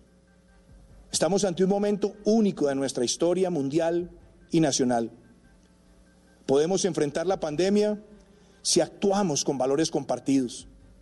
Es el momento de protegernos para proteger a nuestros seres queridos y a los demás. Es el momento de entender que nuestro comportamiento salva vidas. Es el momento de cooperar con más fuerza y de valorar como nunca el trabajo de los médicos, enfermeras y de todos los profesionales de la salud que dan todo por nuestras sociedades y por brindarle a todos los habitantes la mayor protección posible. Ellos se merecen nuestro mayor reconocimiento. Es el momento de actuar con inteligencia colaborativa en función de los más propensos a los ataques fatales del virus. Es el momento de entender que nuestra disciplina es para la protección de la sociedad y que nuestra irresponsabilidad nos cuesta si no tomamos las medidas necesarias. Con el equipo científico y técnico del Ministerio de Salud, del Instituto Nacional de Salud, de la Superintendencia de Salud y de la mano con expertos llenos de patriotismo, hemos analizado las tendencias epidemiológicas que potencialmente enfrenta Colombia en las próximas semanas con relación al coronavirus. En función de sus análisis y de su criterio, hemos tomado decisiones drásticas pero urgentes para proteger la vida y la salud de los colombianos. Gracias a su trabajo, podemos advertir que en las próximas semanas tenemos la oportunidad colectivamente de quitarle velocidad al coronavirus.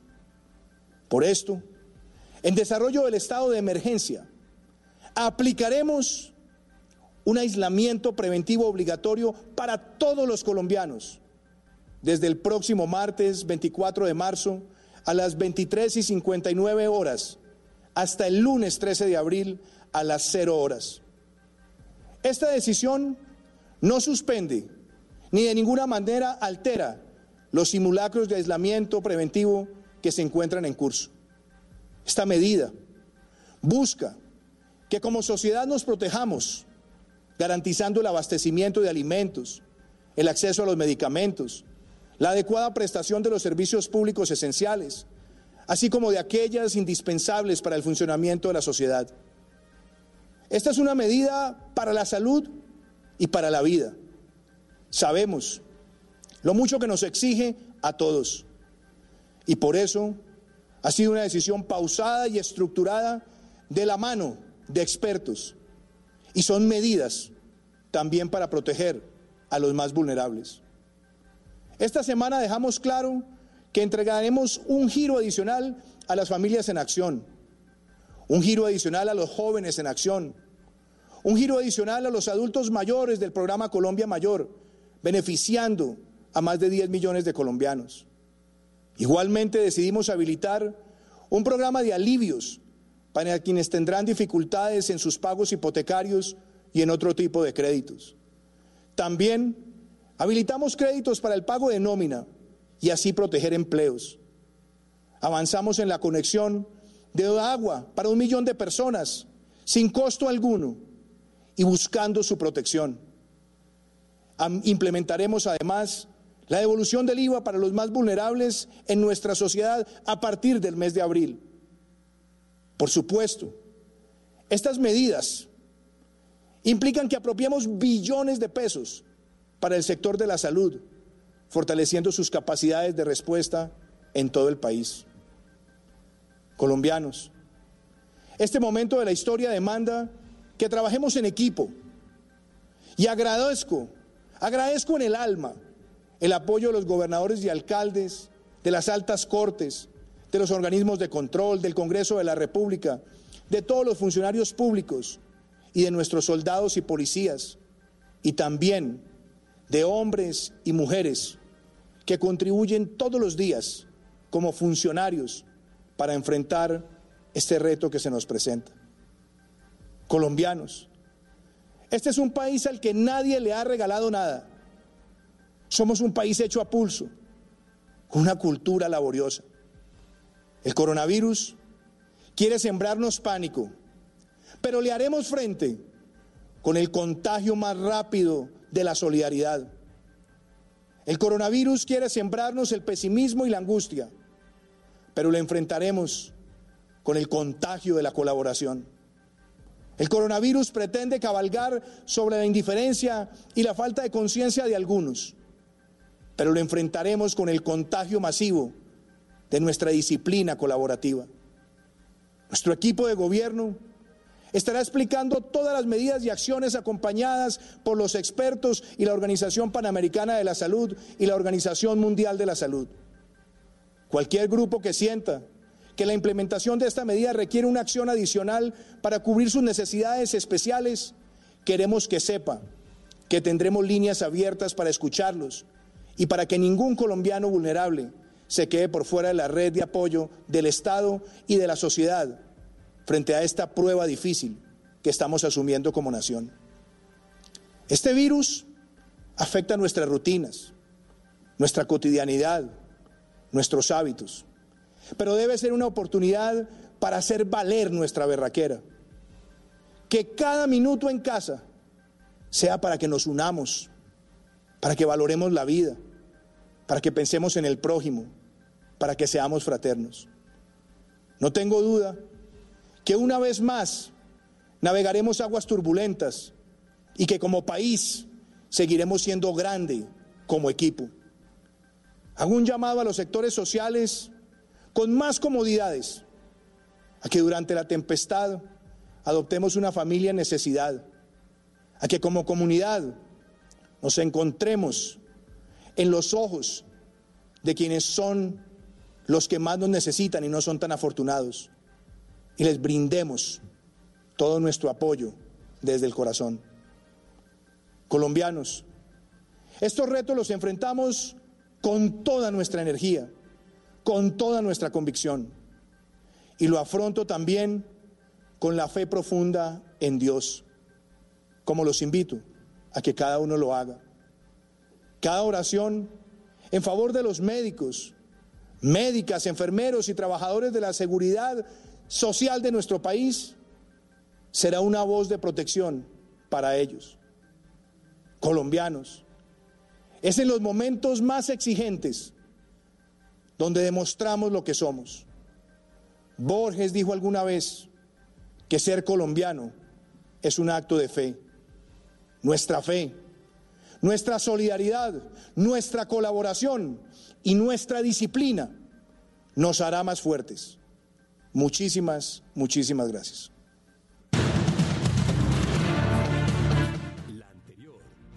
diez de la noche, veintiocho minutos. Atención, el presidente Iván Duque acaba de ordenar el confinamiento nacional, es decir, entramos en aislamiento preventivo obligatorio.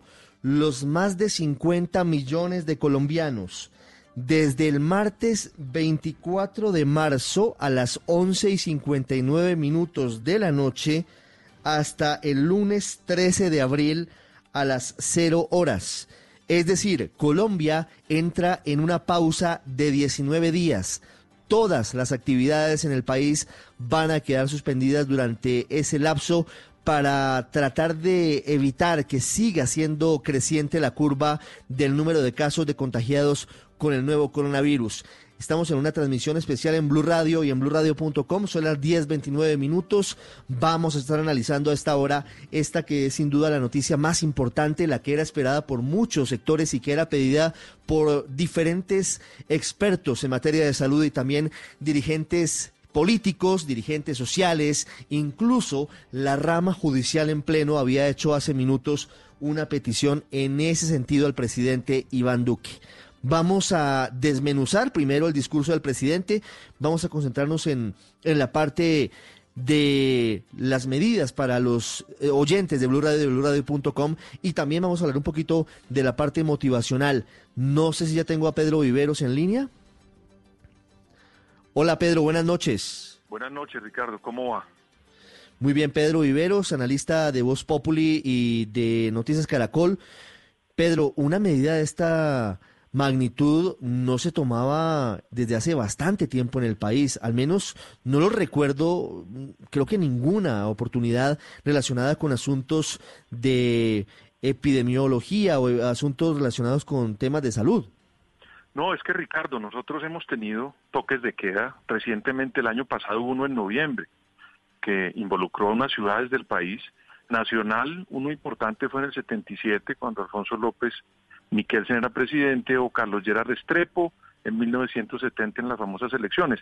Pero, Ricardo, ahí había unas circunstancias reales y fehacientes que enfrentaban los presidentes de turno. En esta, el enemigo es un virus que nadie puede palpar, que nadie puede localizar, sino que está circulando por diferentes formas en la atmósfera de nuestro planeta. Entonces, es la primera vez, Ricardo, como usted bien lo dice, que nosotros nos vemos abocados a estar dentro de nuestras casas de manera importante a partir del martes o desde hoy, porque pues estamos en Bogotá por lo menos en una, digamos, en una cuarentena o, o medio obligada y va a seguir el martes por diecinueve días.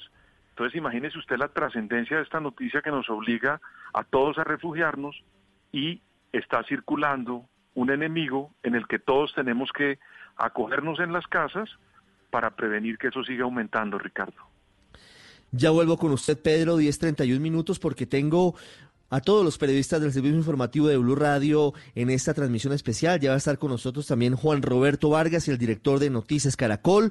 Tenemos voces políticas, tenemos voces de los médicos y de los expertos. Vamos a las ciudades de Colombia que a esta hora apenas se enteran, como todos aquí en Blu Radio, de esta noticia. Insistimos, aislamiento preventivo obligatorio.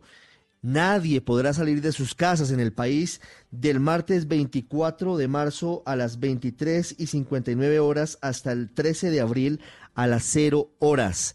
María Camila Roa, los eh, detalles adicionales importantes de este discurso del presidente Duque, en el que además de fondo estaba acompañado de los expertos en el tema de la epidemiología. no vi muchos políticos, vi a la directora del Instituto Nacional de Salud, Marta Ospina, y vi a la peruana Gina Tambini, que es la representante de la O M S en Colombia. Sí, señor, pues le tengo la lista de quienes lo acompañaron: el doctor Carlos Álvarez, profesor de la Universidad Nacional, la doctora Yolanda Vallejo de la Asociación Colombiana de Facultades de Enfermería, otra doctora, María Fernanda Atuesta, presidenta de la Federación Odontológica Colombiana, otros expertos en salud, Ricardo y también Carlos Jurado, director de la Cámara de Salud de la ANDI, el doctor Herman Esguerra, presidente de la Academia Nacional de Medicina, la doctora Gina Gina Tambini, representante en Colombia de la Organización Panamericana de la Salud, además de la vicepresidenta, del ministro de Salud Fernando Ruiz y también de la directora del Instituto Nacional de Salud. Ricardo, el presidente anuncia esta medida pues del aislamiento preventivo obligatorio desde el veinticuatro de marzo a las veintitrés cincuenta y nueve hasta el lunes trece de abril a las cero horas, y aclara que esta decisión no suspende de ninguna manera ni altera los simulacros de aislamiento preventivo en los que ya nos encontramos por lo menos cuatro departamentos del país. Asegura que la medida tiene un propósito principal, y es que como sociedad nos protejamos garantizando el abastecimiento de alimentos, también el acceso a medicamentos y la adecuada prestación de los servicios de salud. El presidente Iván Duque, Ricardo, hizo este anuncio como eje central del discurso, que dura cerca de doce minutos, y lo que hace después es empezar a resaltar pues la lista de medidas que ya ha tomado el gobierno, como pues la reconexión de agua sin costo para quienes no habían pagado el servicio. Pero la medida central, Ricardo, es esta: que estaremos en esta cuarentena total durante diecinueve días exactamente, sí, hasta Camila, el trece de abril, señor. María Camila, perdóneme, pero hay un punto importante, porque en gran parte del país este simulacro, si lo podemos llamar así, o este toque de queda termina termina el próximo martes a las cero horas. Es decir, que el presidente Duque y el gobierno nacional le dan un día de gabela, podemos decirlo así, un día de gracia a los colombianos, que es el martes, el próximo martes veinticuatro de marzo, para hacer lo que sea necesario, indispensable: ir al banco, ir al cajero electrónico, ir al pago de una deuda, ir al supermercado, ir a la droguería. Tenemos tenemos esa gabela, ¿no es verdad, María Camila? Porque empieza empieza la cuarentena nacional, el aislamiento obligatorio preventivo, el martes veinticuatro de marzo, pero a las once y cincuenta y nueve minutos de la noche. Exactamente, Ricardo. Usted ahí lo menciona bien, porque este aislamiento preventivo, el simulacro en el que estamos, finaliza, digamos, iniciando el martes a las cero horas del martes, y este ya confinamiento, esta cuarentena total, inicia terminando el martes a las veintitrés cincuenta y nueve. Entonces exactamente tenemos veinticuatro horas el día martes de la próxima semana, pues en el que no estaremos en ningún tipo de medida de aislamiento o de cuarentena obligatoria. diez treinta y seis minutos, me explican desde la Casa de Nariño, María Camila, esto, y Silvia Patiño, que también está con nosotros. Ya voy con Pedro Viveros, tengo las bases llenas. Me dicen lo siguiente: ¿por qué se analizaron tanto los escenarios frente a este aislamiento preventivo obligatorio que comienza el próximo martes a las once y cincuenta y nueve de la noche? Porque era muy importante, muy importante esperar a que terminaran los simulacros, de lo que estamos hablando, Silvia, y quedara un día hábil antes de entrar en cuarentena. ¿Por qué?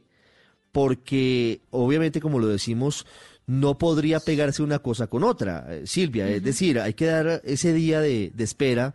Y hay que hacer un llamado desde ya. Voy a intentar hablar con alguien del gobierno nacional, si me están escuchando hasta ahora. Ricardo, sería muy importante. Sí, perdóneme, Silvia, a ver si, si alguien del gobierno nos pudiera explicar a, algunos elementos en detalle, aunque yo creo que mañana la Casa de Nariño pues va a empezar toda esta pedagogía, van a habilitar algunas líneas. Pero lo que le decía Silvia es que efectivamente por eso dan ese día de, de gabela, todos con calma, para poder hacer todo lo que sea antes de entrar en este periodo especial. Ahora, Ricardo, y yo no sé si Pedro está de acuerdo conmigo, pero el propio presidente en su alocución lo reconoce. Aquí están en juego billones de pesos.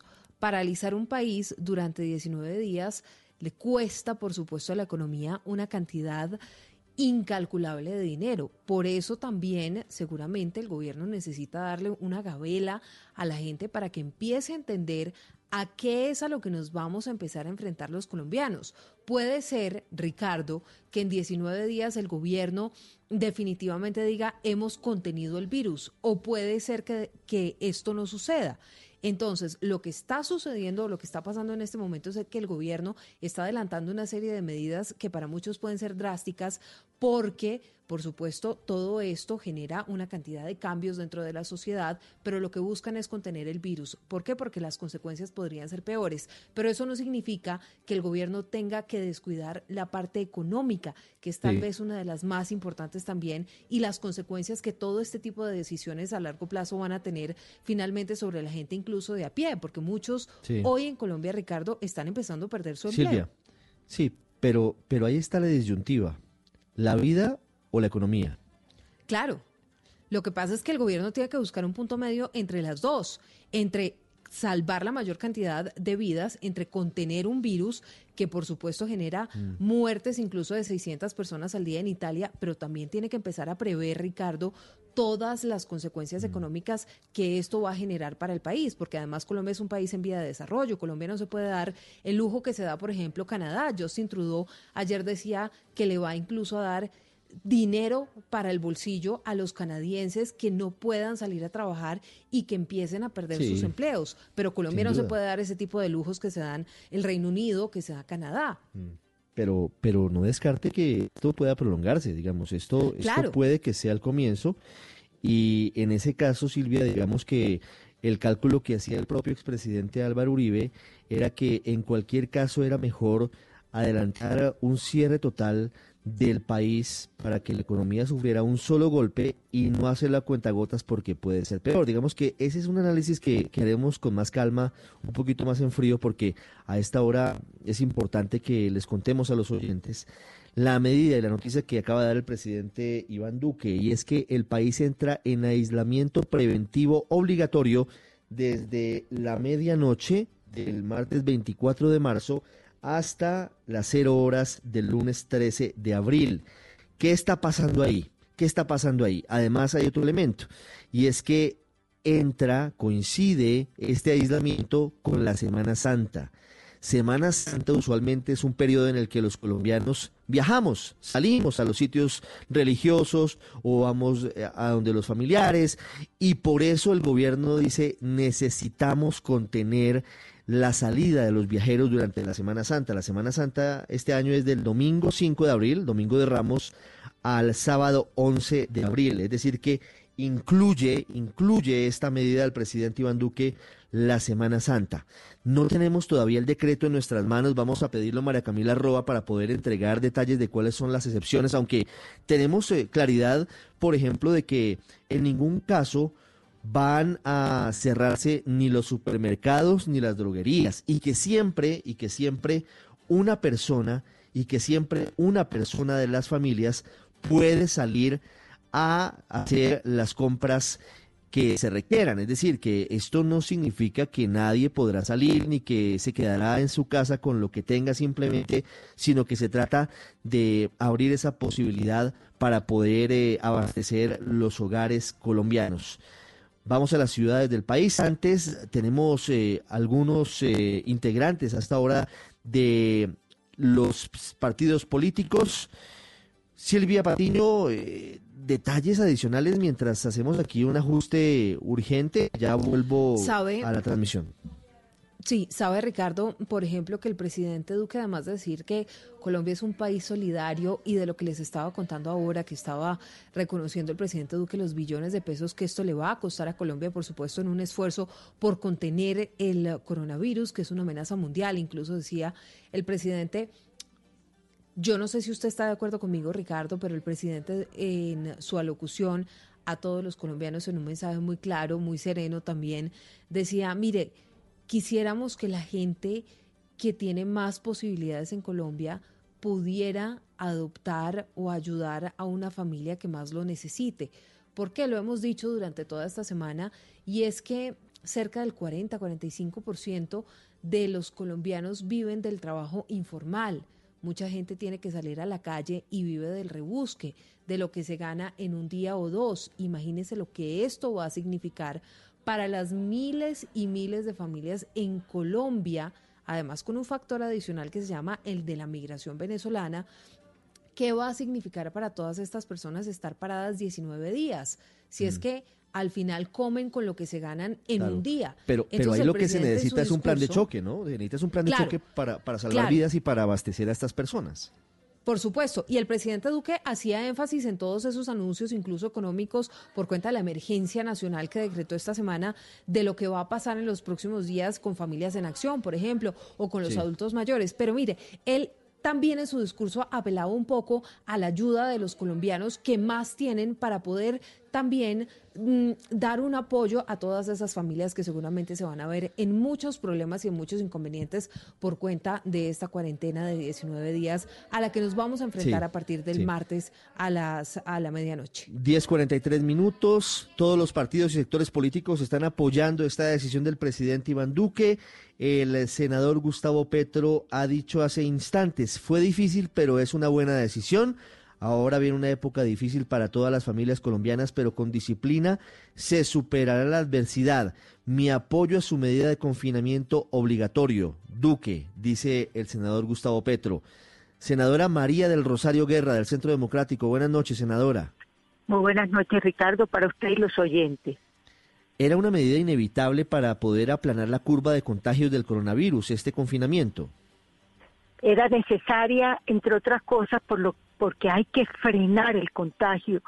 Nosotros no podemos seguir viendo que se aumentan quince, veinte casos diarios de coronavirus. Aquí la vida es fundamental y me parece que además de este confinamiento obligatorio hasta el trece de abril, el hecho de que el presidente Duque ha anunciado unas medidas para ayudar a que haya ingresos en la familia colombiana y vendrán otras porque se anunció para los adultos mayores, para los jóvenes en acción, para las familias en acción, financiamiento para las empresas, etcétera, y tendrá que venir otras donde también los alcaldes y gobernadores tienen que colaborar, porque no todo se le puede pedir al gobierno nacional. Los alcaldes y gobernadores tienen que ayudar con programas para atender también con mercados, con alimentos, a esos que viven del rebusque, como usted bien decía, a ese cuarenta y siete punto siete por ciento de los trabajadores colombianos que son informales y que pierden pues la posibilidad durante diecinueve días de trabajar. diez cuarenta y cinco minutos, gracias senadora. Estamos haciendo un paneo rápido de cuáles son las opiniones de todos los sectores políticos y judiciales y sociales de Colombia ante esta determinación del presidente Iván Duque. Repetimos, del martes veinticuatro de marzo a las once cincuenta y nueve de la noche hasta el lunes trece de abril a las cero horas, Colombia estará en aislamiento preventivo obligatorio. Vamos a conocer en minutos las excepciones, quiénes pueden salir a la calle, quiénes y en qué condiciones, aunque podría ser algo muy similar a lo que está sucediendo en este simulacro que se adelanta hoy en Bogotá y en otros departamentos de Colombia. Dice el secretario de Gobierno de Bogotá, Luis Ernesto Gómez, apoyo de la decisión del presidente Iván Duque de establecer una cuarentena prolongada a partir del martes. El simulacro nos ha permitido a preparar los servicios sociales y de abastecimiento en Bogotá. En la capital estaremos listos. Primero la vida. Representante de la Cámara, Juan Carlos Wills, buenas noches. Ricardo, muy buenas noches y a toda la audiencia el cordial saludo. ¿Cómo recibe el Partido Conservador esta decisión del presidente Iván Duque de este aislamiento preventivo obligatorio durante diecinueve días? Bueno, nosotros aplaudimos, por supuesto, todas las decisiones que ha tomado el gobierno en las medidas. Veníamos eh, solicitándole respetuosamente que se incrementaran esas medidas y evidentemente lo que se venía eh, venir era pues este aislamiento por los días que decretó el gobierno nacional. Creo que aquí lo que hay que hacer es un llamado a la calma, a todos los colombianos. Va a haber tranquilidad en el acceso a los productos necesarios para, para pues, permanecer en los hogares durante todos estos días en familia y creo que va a ser lo mejor para los colombianos. Y como lo dijo el presidente, en los temas económicos pues va a haber eh, muchísima ayuda para los, o sobre todo los micros, pequeños y medianos empresarios que van a requerir de muchísima ayuda del Estado y por supuesto de los colombianos, porque como bien lo dijeron, el cuarenta y ocho por ciento, cerca del cuarenta y ocho por ciento de la informalidad pues que hay hoy en Colombia, lo que requiere es de que los colombianos que puedan poner ese grano de arena y ayudar a toda esta gente que va a pasar unos días muy amargos, podamos nosotros ayudarles. es el representante Juan Carlos Will. Gracias, representante. La posición del Partido Conservador. Ya vamos a escuchar a los partidos opositores. Juan Roberto Vargas, director de Noticias Caracol, se suma a esta transmisión especial de Blu Radio. Hola, Juan Roberto, buenas noches. Eh, don Ricardo, muy buenas noches a usted y a todos los oyentes de Blu Radio, y pues estamos aquí al pie del cañón, como hemos estado eh, pendientes en Noticias Caracol y en Blu Radio del desarrollo de esta noticia, Ricardo, que tal vez para aportarle a usted y a sus oyentes a esta hora un, unos datos adicionales. Eh, desde las siete de la noche se cocinó una reunión que pidieron, Ricardo, la pidieron todos los gremios médicos del país desde esta mañana al presidente Duque. De hecho, no sé si usted recuerda que las aso- asociaciones científicas habían enviado, usted lo recordaba ahora hace un rato, una carta ayer donde pedían esa cuarentena general, incluso por mucho más tiempo, por un tiempo indefinido. Pues bien, después de esta reunión de esta noche y en la que el Instituto Nacional de Salud presentó las cifras del el aumento exponencial de los casos de contagio y de la situación que ya se vive en varias regiones del país, pues el presidente eh, recibió esa recomendación, la acogió, y fue cuando decidió determinar esta fecha. ¿Por qué esa fecha, Ricardo? Nos dicen personas cercanas a esta reunión. Porque lo que nos dicen los eh, dicen estos gremios, tanto la Sociedad de Epidemiología, tanto el Instituto Nacional de Salud, que mencionaba María Camila Roa, todos le dijeron al presidente la siguiente reflexión, Ricardo. Los próximos quince días van a ser los más críticos en lo que tiene que ver con los contagios en Colombia, en lo que llaman el pico de, de, de la pandemia en el país, el pico de esos contagios. Eh, obviamente ellos presentaron esas cifras, presentaron esos cálculos y le dijeron, presidente, la única manera de frenarlo, como lo dijo en la locución, es con un aislamiento total y por mucho más tiempo del que se ha establecido. Así se estableció, así se acordó y se llegó. Incluso algunos hablaron, Ricardo, de que ese aislamiento lo pedían hasta el treinta y uno de mayo, que es cuando va la restricción para la circulación de personas, de adultos mayores. Decían, mire, unifiquemos, se llegó a esa cifra de trece, a esa fecha de trece de abril, se hablaba del diecinueve y finalmente se, se adoptó, Ricardo, esta del trece de abril.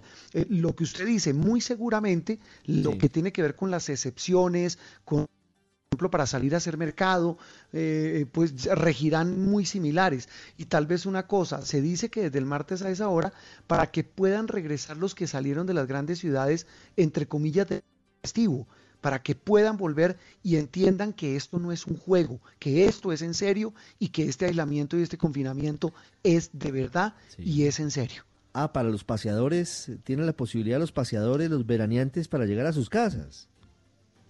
Seguramente, lo que no sabemos es, recuerde usted, la, la alcaldesa de Bogotá dijo esta noche, yo no estoy seguro de que el lunes eh, tengan peajes y tengan ingreso a Bogotá. Es decir, una situación seguramente que se va a suavizar para que muchas de esas personas que salieron de Bogotá, de Cali para el lago Camlima, eh, de Medellín para las fincas, de Bucaramanga para la zona cercana y el área metropolitana, Girón y Florida Blanca, seguramente buscarán que regresen para que eh, hagan parte de ese confinamiento. Y tal vez otro detalle, Ricardo, es el tema de los auxilios económicos. No sé si ustedes lo notaron en la locución del presidente, él fue muy enfático en ese tema porque lo decía hace un rato la, la, la, la congresista Guerra, la senadora que usted entrevistaba, evidentemente el impacto que esto tiene, entendí todo necesario hacer este aislamiento, el impacto con el paso de los días para el sistema productivo devastador. Y por eso mismo el gobierno está planeando equilibrar estas dos medidas, la una el confinamiento y la otra el paquete de medidas económicas. Eh, no sé si ustedes lo, esta noche Noticias Caracol, Ricardo y oyentes, y, y, y también es, lo, lo escucharon por Blu Radio, eh, lo, varios bancos ya están hablando de periodos de gracia y congelamiento de créditos hipotecarios, sí, por seis meses, sí, lo que llaman para que la gente no pague. Lo que hemos sabido es que esta noche hubo una reunión de la Superintendencia Financiera con casi todos los representantes de bancos, Ricardo. Van a tomar una serie de medidas porque, mire, sí, alguien que estuvo en la reunión me dijo, donde esto siga, donde la economía siga así, la gente no va a dar, Ricardo, la gente se va a totear. Es decir, no Pero hay cómo pagar un Juan crédito, Roberto, muchas empresas se están frenando. Mire lo que hizo Arturo Calle, Ricardo, y oyentes, Arturo Calle cerró los almacenes, se atiende a seis mil empleados, dice lo... pero pues uno no sabe hasta cuándo. Claro, y todos los países que han decretado estos cierres preventivos del país han tenido que anunciar unos paquetes de medidas muy duros. El presidente Emmanuel Macron, por ejemplo, ordenó por decreto suspender durante más de seis meses el pago de las hipotecas. Se canceló el pago de los servicios públicos. Es decir, aquí hay que tener unas, sí. eh, unas condiciones muy especiales para saber cómo se maneja el asunto. Ya tengo al senador Antonio Sanguino, al representante José Daniel López y ya voy con ellos. Pero Juan Roberto, digamos, aquí hay varias cosas. El gobierno va a tener que tomar decisiones muy drásticas también en materia económica, por supuesto. Tiene que dar órdenes a los bancos, tiene que dar órdenes a, a otros sectores, pero también tiene que saber muy bien a quiénes beneficia. Porque, porque claro, claro. Porque, porque hay unas personas que van a mantener su misma condición económica, mientras que otras no van a tener esa posibilidad. Entonces, por supuesto que, que aquí hay una parte, de nuevo, de lo mismo, Juan Roberto, que es de la forma en la que cada uno gestiona las condiciones. Digamos, somos conscientes, sí. algunas personas, de que no vamos a necesitar o no van a necesitar el salvavidas financiero que seguramente va a entregar el gobierno, pero otras sí lo requieren con urgencia. En, en lo pequeño y en lo grande. El que tiene una deuda sí. hipotecaria, por ejemplo, Juan Roberto, que está metido comprando su casita y se quedó sin empleo y se fregó, pues imagínese el drama en el que está. Y, y, y lo sacan, imagínese eso, Ricardo. Es que ese es el gran lío. Y evidentemente aquí todos pierden. Eh, sabe uno que mencionaba yo al señor Arturo Calle. Mire lo que les decía esta mañana el presidente de Avianca, usted y a Néstor Morales en Mañana Blue, y nos lo digo en Caracol. Es decir, no vamos a votar gente, no vamos a sacar gente, perdónenme la expresión votar, no vamos a sacar gente, pero es evidente que va a llegar un punto de inflexión muy complejo. Y, y yo sí abogo, Ricardo, el presidente lo decía, pero yo... muy mía, y creo que muchos colombianos pensamos igual, que muchos somos bendecidos porque, como usted dice, no necesitaremos de esos auxilios, pero evidentemente, Ricardo, mucha gente de los estratos más débiles, más desprotegidos de la población, van a sufrir mucho, y eso yo creo que es importante. No sé si para dejarle esta reflexión, Ricardo, final, para, para que continúe con, con sus invitados, pero esta noche en Caracol, el exministro de Hacienda Rudolf Homs, eh, hablando de fórmulas para buscar cómo paliar esta situación, él dice, mire, por ejemplo, entre otras cosas, el gobierno ya tiene que empezar a pensar, con el apoyo del Congreso, en reformar las regalías para frenarle las regalías a las regiones y destinar esta plata para entregar a los sectores más pobres. ¿Cómo? No sé, yo, yo no soy economista, no tengo la fórmula, pero es decir, van a empezar como un sudoku a barajar fórmulas matemáticas para buscar cómo ayudarle, repito, Ricardo, a los más desprotegidos de la población, que es en los que tenemos que pensar hoy. Por supuesto que hay que pensar en los empresarios que generan empleo, en el sector real de la economía, pero los que más van a sufrir sin duda son las personas de los más bajos estratos, que ya, por ejemplo, no sabrán si la semana entrante van a tener para comprar un mercado. La preocupación no será si pueden salir veinte minutos a comprar, sino si van a tener plata para tener con qué comprar. Juan Roberto, ¿qué hace, por ejemplo, un taxista que vive del diario? ¿Qué hace el vendedor no, ambulante no. que está en la esquina vendiendo, pues eh, a esta hora me vale la cuña, Vive cien, por ejemplo, o que vende bonais sí. en, la, en la esquina, o quien tiene una no. chaza? Hoy hablábamos... Ricardo, en, en la, las señoras la, sí, no. las señoras del manicure, de las que hacen el manicure, me decía, le, le cuento una infidencia que creo que debe ser la de todos los que vivimos en este país. El señor que me corta el pelo hace quince, dieciocho años me decía ayer, Ricardo, me decía, Juan, me tocó sacar a mis empleados, tengo mi peluquería, una, una pyme, me tocó sacarlos porque no tengo cómo, me tocó devolver el local. Nuestro amigo Huicho, el que ¿Huicho? tiene un restaurante a dos ah. cuadras de Caracol, Huicho le tocó cerrar To Go. Él dice, no tengo cómo pagar los empleados, no tengo cómo pagar el arriendo. Roberto, es decir, Es decir, la vida real es muy complicada. Después de más de una década de un emprendimiento, de una, de una pyme, porque porque Tu Go es un restaurante de, de comida sí. saludable, de más de una década, hombre, porque porque la historia de, de, de Tu Go es interesante porque es sintomática, pues tuvo que cerrar. O sea, esto esto ya empieza a generar una, unas es un, es doloroso, Ricardo, muy, muy grandes. Muy dolorosa, Ricardo, y como eso... pues tendremos muchos To Go en todo el país. Es decir, yo, yo, no, yo no quiero ser fatalista, lo que sí digo es que a mí se me viene en este momento a la mente, claro, uno entiende, lo decía el representante que usted entrevistó, uno entiende, como lo decían los sectores científicos del país, la única medida como la han tomado otros países, algunos tardía, como Italia y como España. Ya lo hizo Francia, ya lo está haciendo eh, otras naciones, eh, Argentina eh, y muchos otros de América. La única fórmula para frenar el contagio es cerrar todo, es hacer una cuarentena general.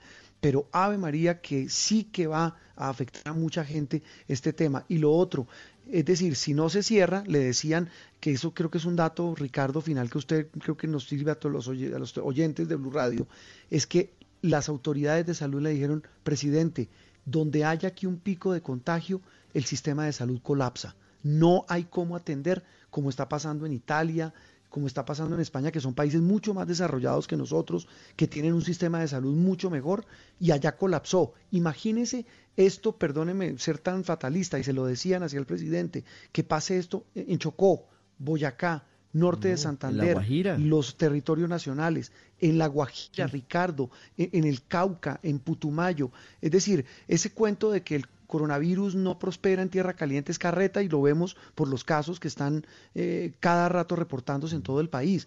Eh, algunos darán con menos síntomas que en otro, pero el sistema de salud colombiano no es capaz de soportar eh, una, una, una atención prioritaria como la que requerirían y ya requieren quienes están afiliados.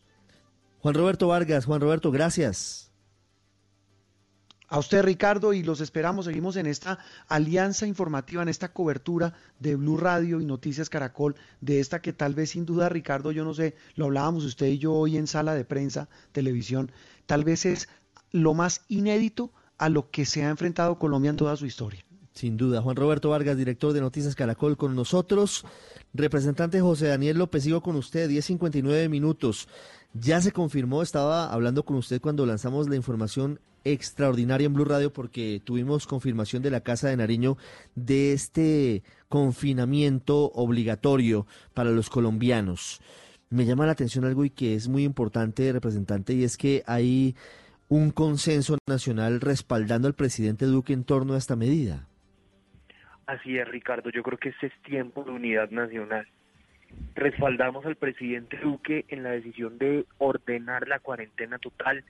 Esto implica un sacrificio tremendo.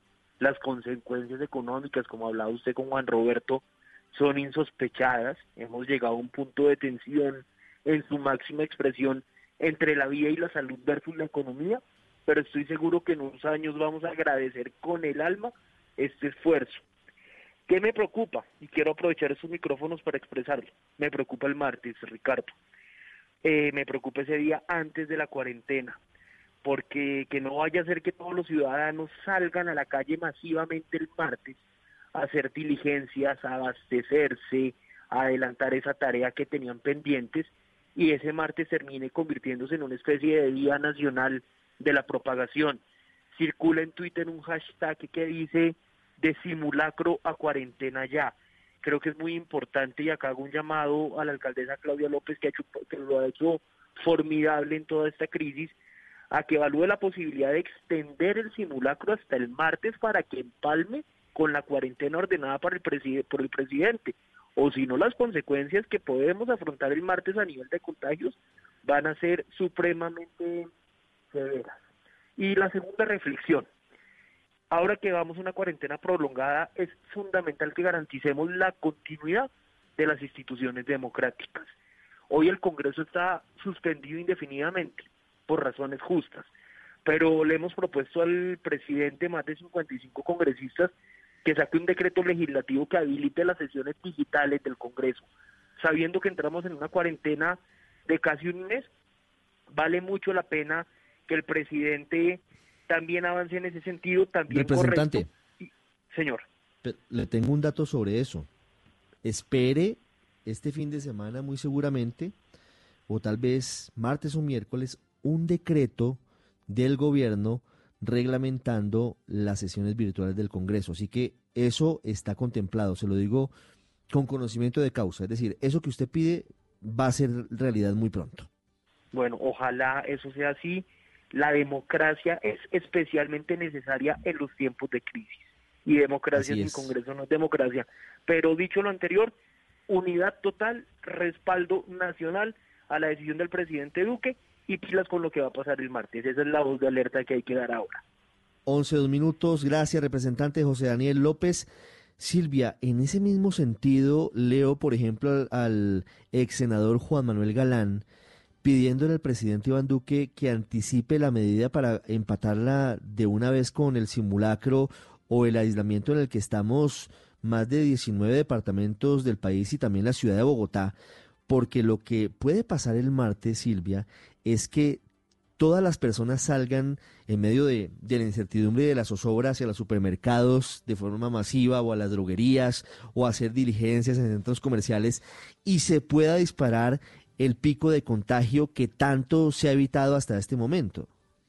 Sí, Ricardo, es que esa sin duda es una de las más grandes preocupaciones que tienen hoy las personas. ¿Qué va a pasar el martes cuando la gente pueda salir, sobre todo, por ejemplo, en ciudades como Bogotá, en departamentos como el Meta, Boyacá, en el que la gente este fin de semana ha estado confinada y pues el martes va a ser el único día que va a tener para hacer sus vueltas? Pero la verdad, Ricardo, es que mmm, mi sugerencia sería esperar al decreto, porque seguramente la gente va a poder, en medio de estos diecinueve días de cuarentena, ir al supermercado a comprar los, con los permisos, por supuesto, de las autoridades, ir a comprar al supermercado la comida o ir a buscar las medicinas. Entonces el llamado sería a la gente a guardar la calma. Lo que pasa es que si vimos lo que vimos esta semana que acaba de terminar, cuando lo que iba a pasar, por ejemplo, en estas zonas, en estos departamentos del país, era una cuarentena o era, un, o era una especie de simulacro, imagínese cuando ya de verdad esto se vuelva real. Pero lo importante es mandarle un mensaje de tranquilidad a la gente para que la gente sepa que posiblemente va a poder seguir haciendo algunas de sus, eh, no sé, actividades, sí, digamos, que tienen que ver pues, con adquirir lo más importante, que es la comida, que no va a haber desabastecimiento, que pueden esperar y que todo este tiempo pues va a haber supermercados abiertos. Claro, eso es muy importante, Silvia, para que los oyentes lo tengan en cuenta. Estamos intentando tener un vocero de la Casa de Nariño, pero hasta ahora no ha sido fácil, no ha sido sencillo. Seguramente mañana tendremos más detalles de esta decisión. Ya voy con María Camila Roa para que nos cuente cómo va a ser el asunto de las líneas telefónicas que van a intentar aclarar todas las inquietudes de los colombianos en este puente festivo. También hay otras medidas adicionales. Antes, saludo a las once de la noche, cinco minutos, al senador Antonio Sanguino de la Alianza Verde. Senador, buenas noches. Muy buenas noches, Ricardo. Un saludo muy cordial para ti y para toda la gente que nos escucha. ¿Cómo recibe la Alianza Verde, cómo lee usted la decisión del presidente Iván Duque de adelantar este aislamiento preventivo obligatorio desde el próximo martes veinticuatro de marzo a las once cincuenta y nueve de la noche hasta el lunes trece de abril a las cero horas? Es decir, un confinamiento nacional de diecinueve días. Así es, bueno, por fin, por fin, el presidente ha tomado una decisión que veníamos pidiéndole hace rato. Nosotros veníamos respaldando a la alcaldesa de Bogotá y a los alcaldes y gobernadores que tomaron la decisión de confinarnos en este puente festivo como un simulacro o como un piloto, digamos, de lo que deberíamos hacer y de lo que vamos a hacer en estos diecinueve días que vienen a partir del martes.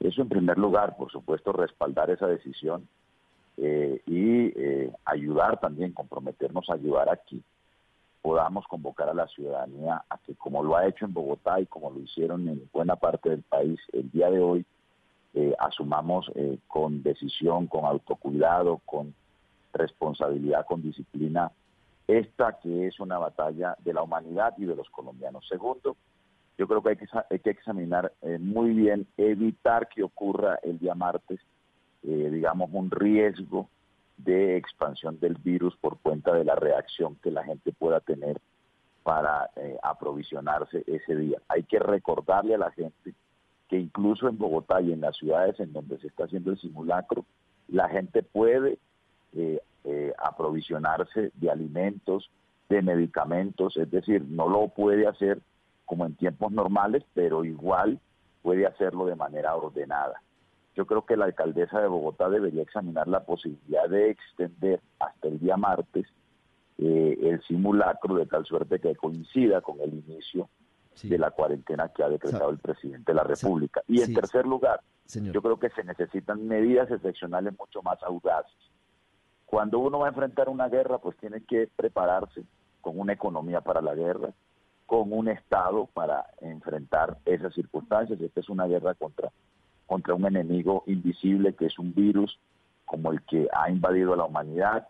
Eh, y yo creo que eh, aquí hay que, por ejemplo, flexibilizar la regla fiscal, hay que examinar eh, una moratoria del pago de la deuda externa, hay que acudir a recursos de las reservas internacionales, de las regalías, hay que hacer traslados presupuestales de defensa a salud o de otros eh, rubros presupuestales de, del presupuesto nacional, hay que eh, coordinar muy bien las finanzas territoriales con las finanzas nacionales, de tal suerte que podamos garantizarle a toda la población las condiciones mínimas para poder enfrentar este inmenso desafío.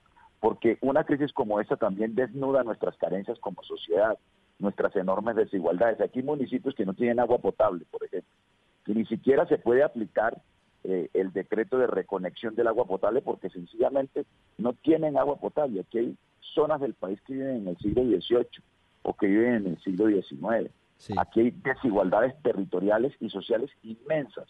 Y hay un sistema de salud bastante limitado y bastante frágil, de tal suerte que todos unidos para enfrentar este desafío y para corregir también eh, en tiempo récord y en circunstancias excepcionales buena parte de las dificultades y de los déficits que tenemos como sociedad.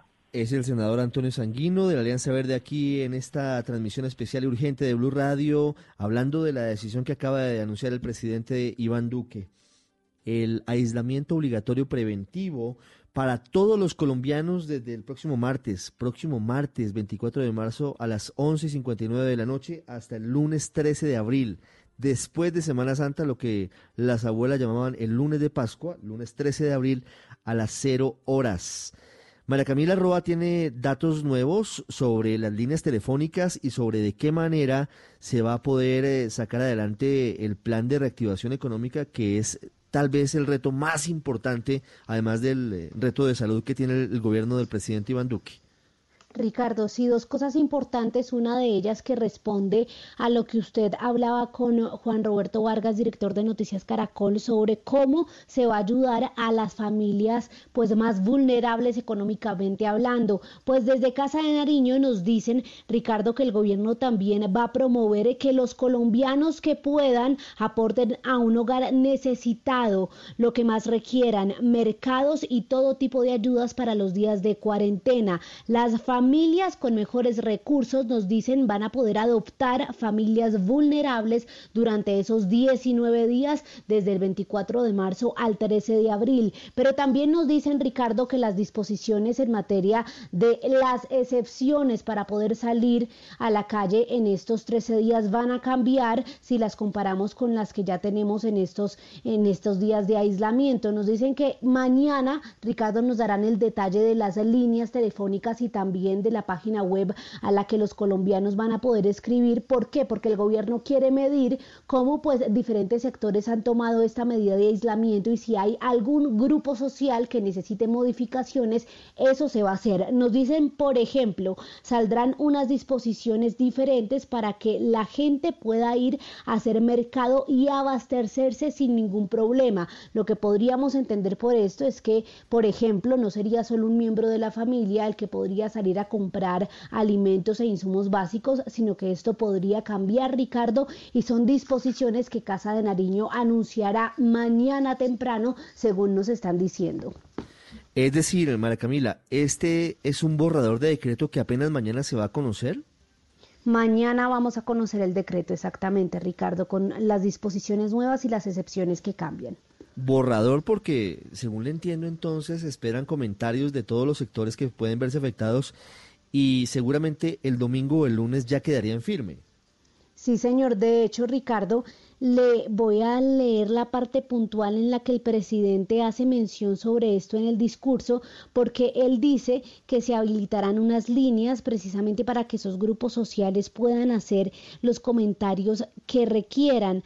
Dice el presidente... Bueno, eh, decidimos habilitar un programa de alivios, es más, más abajo, ya, ya le mencionó Ricardo el pedazo puntual que lo estoy buscando en el, en, en el discurso del presidente. Sí, señora, tranquila. once, doce minutos. Senadora Maritza Martínez, del Partido de la U, buenas noches. Buenas noches, Ricardo. Un saludo para todos los oyentes. Senadora, ¿respalda al Partido de la U estas medidas del presidente Duque, este aislamiento preventivo obligatorio durante diecinueve días?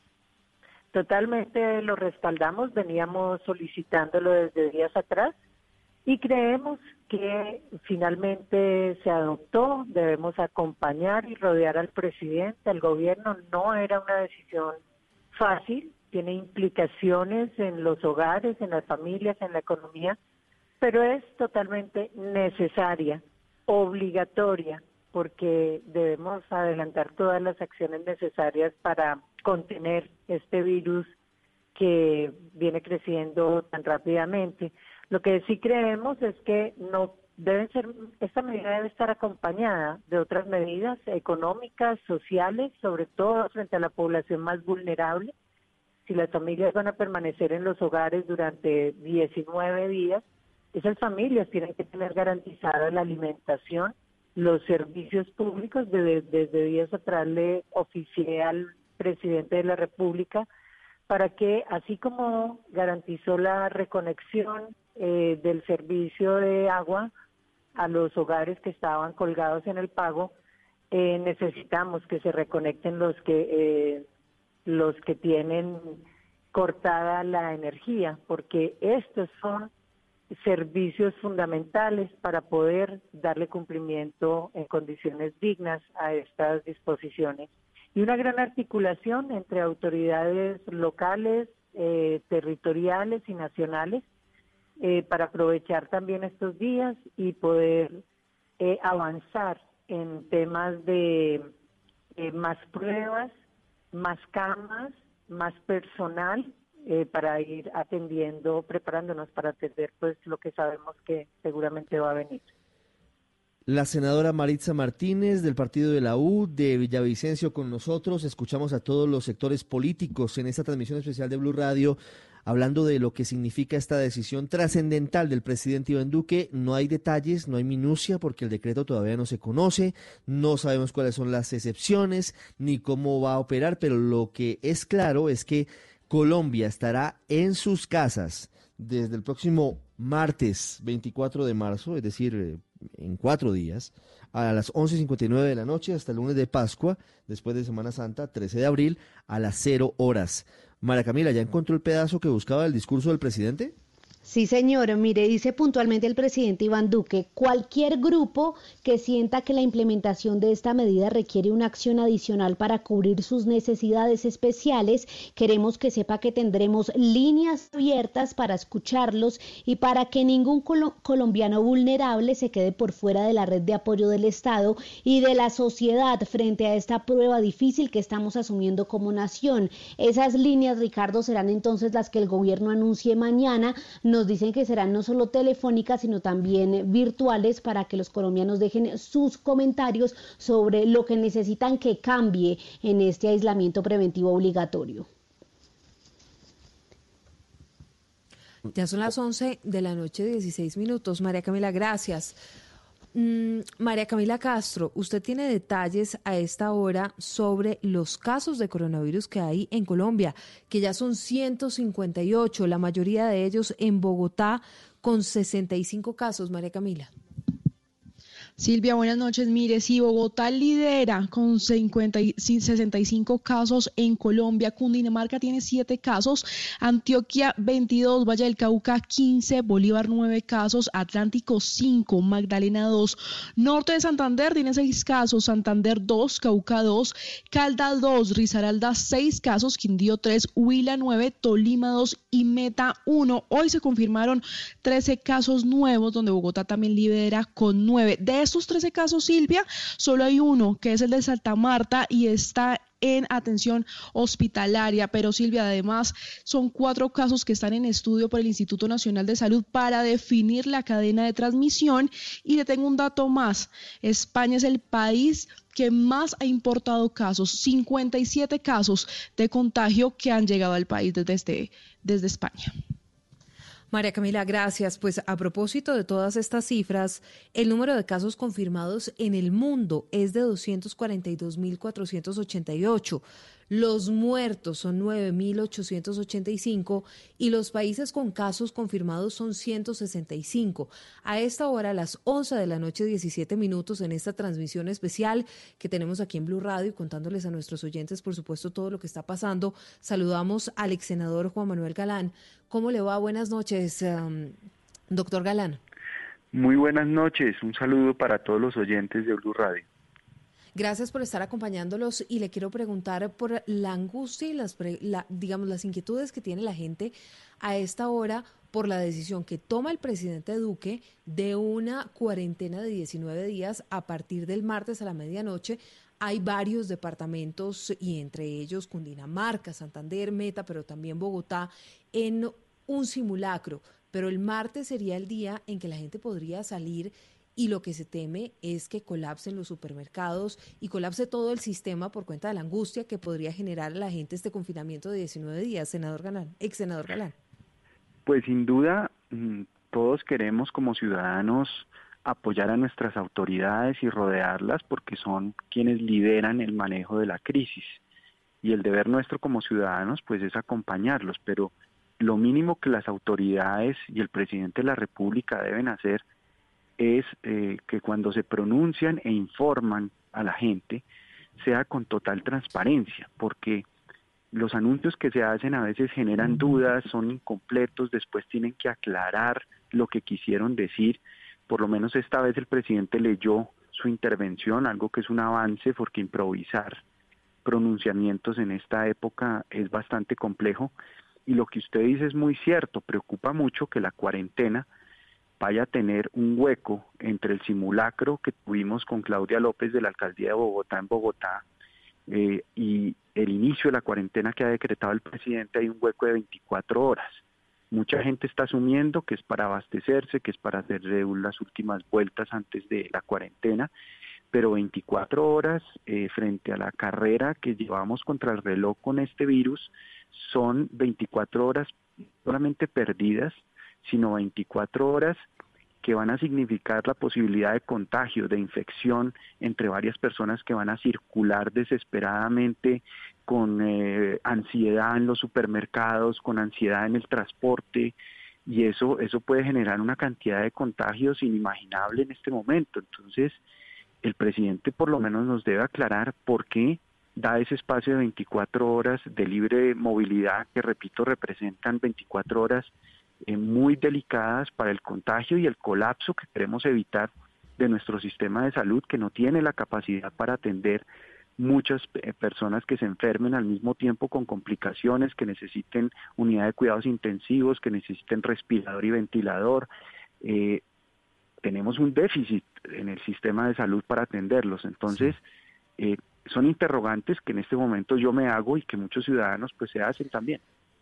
Sí, ahora, hay un asunto ahí, doctor Galán, y es que como muchas personas no alcanzaron a abastecerse y no saben cómo va a ser la medida, pues seguramente podrían entrar en pánico en caso de que se uniera este simulacro que hoy estamos haciendo en Bogotá y en otras regiones del país con la obligación ya del gobierno nacional para entrar en las casas. De alguna forma puede ser que esa sea la justificación, aunque entiendo, entiendo también la posibilidad de riesgo epidemiológico que existe, ¿no es verdad? Exacto, Ricardo. Y aquí cuando el presidente habla, pues no puede haber lugar a lo que estamos haciendo los dos en este momento de especular o de tratar de interpretar qué fue lo que quiso decir el presidente. La alcaldesa Claudia López, cuando presentó el simulacro a los bogotanos, lo hizo con los detalles y con las preguntas que muchos ciudadanos se hacían sobre qué iba a pasar. Por ejemplo, cuando ella dijo una persona de cada núcleo familiar puede salir a abastecerse, a comprar eh, medicamentos, a comprar alimentos y regresar. Esos detalles son importantes en medidas como estas para que la gente sepa qué atenerse, pero dejar simplemente el anuncio de esas horas en que termina, en que empieza la cuarentena, dejando el espacio del martes sin ningún detalle, pues va a generar incertidumbre, caos, preocupación en la gente y ansiedad por salir. y eso puede ser muy contraproducente. Por eso yo creo que, como lo hizo la alcaldesa Claudia López, lo debería hacer el presidente, de explicar en detalle cómo va a ser eh, toda la parte eh, de la práctica y de la cotidianidad de la cuarentena. once veintidós minutos, el ex senador Juan Manuel Galán, pendientes mañana del decreto que reglamenta estas medidas excepcionales del presidente Iván Duque, primero borrador, luego será el decreto, Ricardo. Luego de los comentarios de muchos sectores. Silvia, tengo varias ciudades en línea, cuénteme. No, le iba a decir que nos confirman desde la Casa de Nariño que mañana, o que entre más bien, entre mañana y el lunes, van a ser presentados los lineamientos sobre cómo va a funcionar esta cuarentena o este aislamiento obligatorio durante diecinueve días en el país, así que hay que estar muy pendientes porque esto será entre el lunes, entre, perdóneme, entre mañana y el lunes que el gobierno va a hacer la presentación oficial sobre cómo va a operar esto para que los colombianos tengan claridad. Y tendremos que hacer mucha pedagogía para poder explicar a los colombianos. Un llamado a la calma a todos, tranquilos, tranquilos. No se va a cerrar la posibilidad de ir a los supermercados ni a las droguerías. Esas filas interminables y los empujones y las chichoneras no deberían pasar, en serio, tranquilos. No hay desabastecimiento ni lo va a haber. Voy con las reacciones en las ciudades de Colombia, once veintitrés minutos. Comienzo en Medellín, Valentina Herrera. ¿Cómo reciben los paisas en medio del aislamiento de hoy esta decisión del presidente Duque? Colombia se cierra del veinticuatro de marzo a las once cincuenta y nueve de la noche hasta el trece de abril a las cero horas. Valentina. Ricardo, buenas noches. Los saludo ya con cuatro horas y veinticuatro minutos de cuarentena departamental. Recordemos que a las siete de la noche comenzó esa restricción en Antioquia, que también va hasta el martes veinticuatro hasta las tres de la mañana. Quien se pronunció primero desde la ciudad fue el alcalde de Medellín, Daniel Quintero, quien anunció que se acogía a esta medida indicada por el gobierno nacional y que también convocaba mañana a las siete de la mañana un consejo eh, municipal, un consejo de gobierno para... Eh, digamos, desarrollar todas esas medidas que se tengan que tomar nuevas. También habló y se pronunció el, el gobernador de Antioquia, Aníbal Gaviria, quien fue quien precisamente decretó esta cuarentena departamental, diciendo que Antioquia es un pueblo solidario que se acoge con responsabilidad al aislamiento preventivo obligatorio de diecinueve días. Hay que aclarar por el momento que se ha llevado con normalidad, con toda normalidad en el Valle de Aburrá y en la mayor parte de Antioquia, este cuarentena departamental. Solo hay inconvenientes, Ricardo, porque sucedió algo similar a lo que pasó en Bogotá. Horas antes de iniciar la cuarentena, muchos vehículos, muchas personas salieron del Valle de Aburrá hacia las zonas turísticas del departamento, en especial el occidente antioqueño, tanto así que los municipios de Santa Fe de Antioquia, Olaya y Sopetrán, esos en el occidente, cerraron los cascos urbanos de sus municipios porque se estaban sí. viendo, como ellos lo decían, invadidos por la cantidad de visitantes que llegaron, al parecer, a pasar la cuarentena en estas zonas de turismo. Nuestra disciplina salva vidas, dijo el presidente Iván Duque esta noche en el discurso, rodeado de la comunidad científica y médica que lo acompañó con esta decisión dura, difícil, compleja. En la economía colombiana habrá un golpe severo, pero que esperamos que de alguna forma tenga unos amortiguadores fuertes con decretos y decisiones de fondo que deberían adoptar en los próximos días el presidente con el ministro de Hacienda y con todo su equipo económico. ¿Cómo reciben esta medida? El aislamiento preventivo nacional, Javier Rodríguez, en Bucaramanga, del veinticuatro de marzo al trece de abril. Hola, Ricardo. Pues eh, a través de su cuenta de Twitter, Juan Carlos Cárdenas, alcalde de Bucaramanga, acaba de informar que es la acertada la decisión que tomó el presidente Duque en esta cuarentena que irá hasta el próximo trece de abril, es lo que ha manifestado hasta el momento eh, el gobierno municipal. Nos informan desde la gobernación de Santander que Mauricio Aguilar, el gobernador, también va a apoyar esta decisión del presidente Iván Duque, y en próximos minutos van a informar a través de las redes sociales esta decisión. Eh, cabe recordar que desde las ocho de la noche estamos en una cuarentena departamental, digámoslo así. Ellos lo manifestaron, que se llamaba, era un aislamiento preventivo con el tema del COVID diecinueve. Cabe recordar que en el departamento de Santander son dos casos confirmados hasta el momento de personas eh, con esta enfermedad.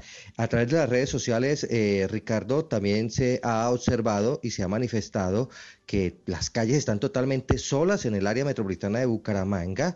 También Metrolínea, que es el transporte masivo, ha informado que comenzará a operar a partir de mañana el cincuenta por ciento de una operación normal en un día. Igualmente nos acaba de llegar un boletín de prensa de la Asociación Santanderiana de Plantas de Sacrificio, sí. que son sí. donde pues generan eh, eh, lo que es el ganado. Eh, constantemente ellos manifiestan que no van a parar el sacrificio de ganado y que ya tienen todo coordinado con las plazas de mercado del área metropolitana para comenzar el abastecimiento de alimentos sí. a partir de la próxima semana, Ricardo.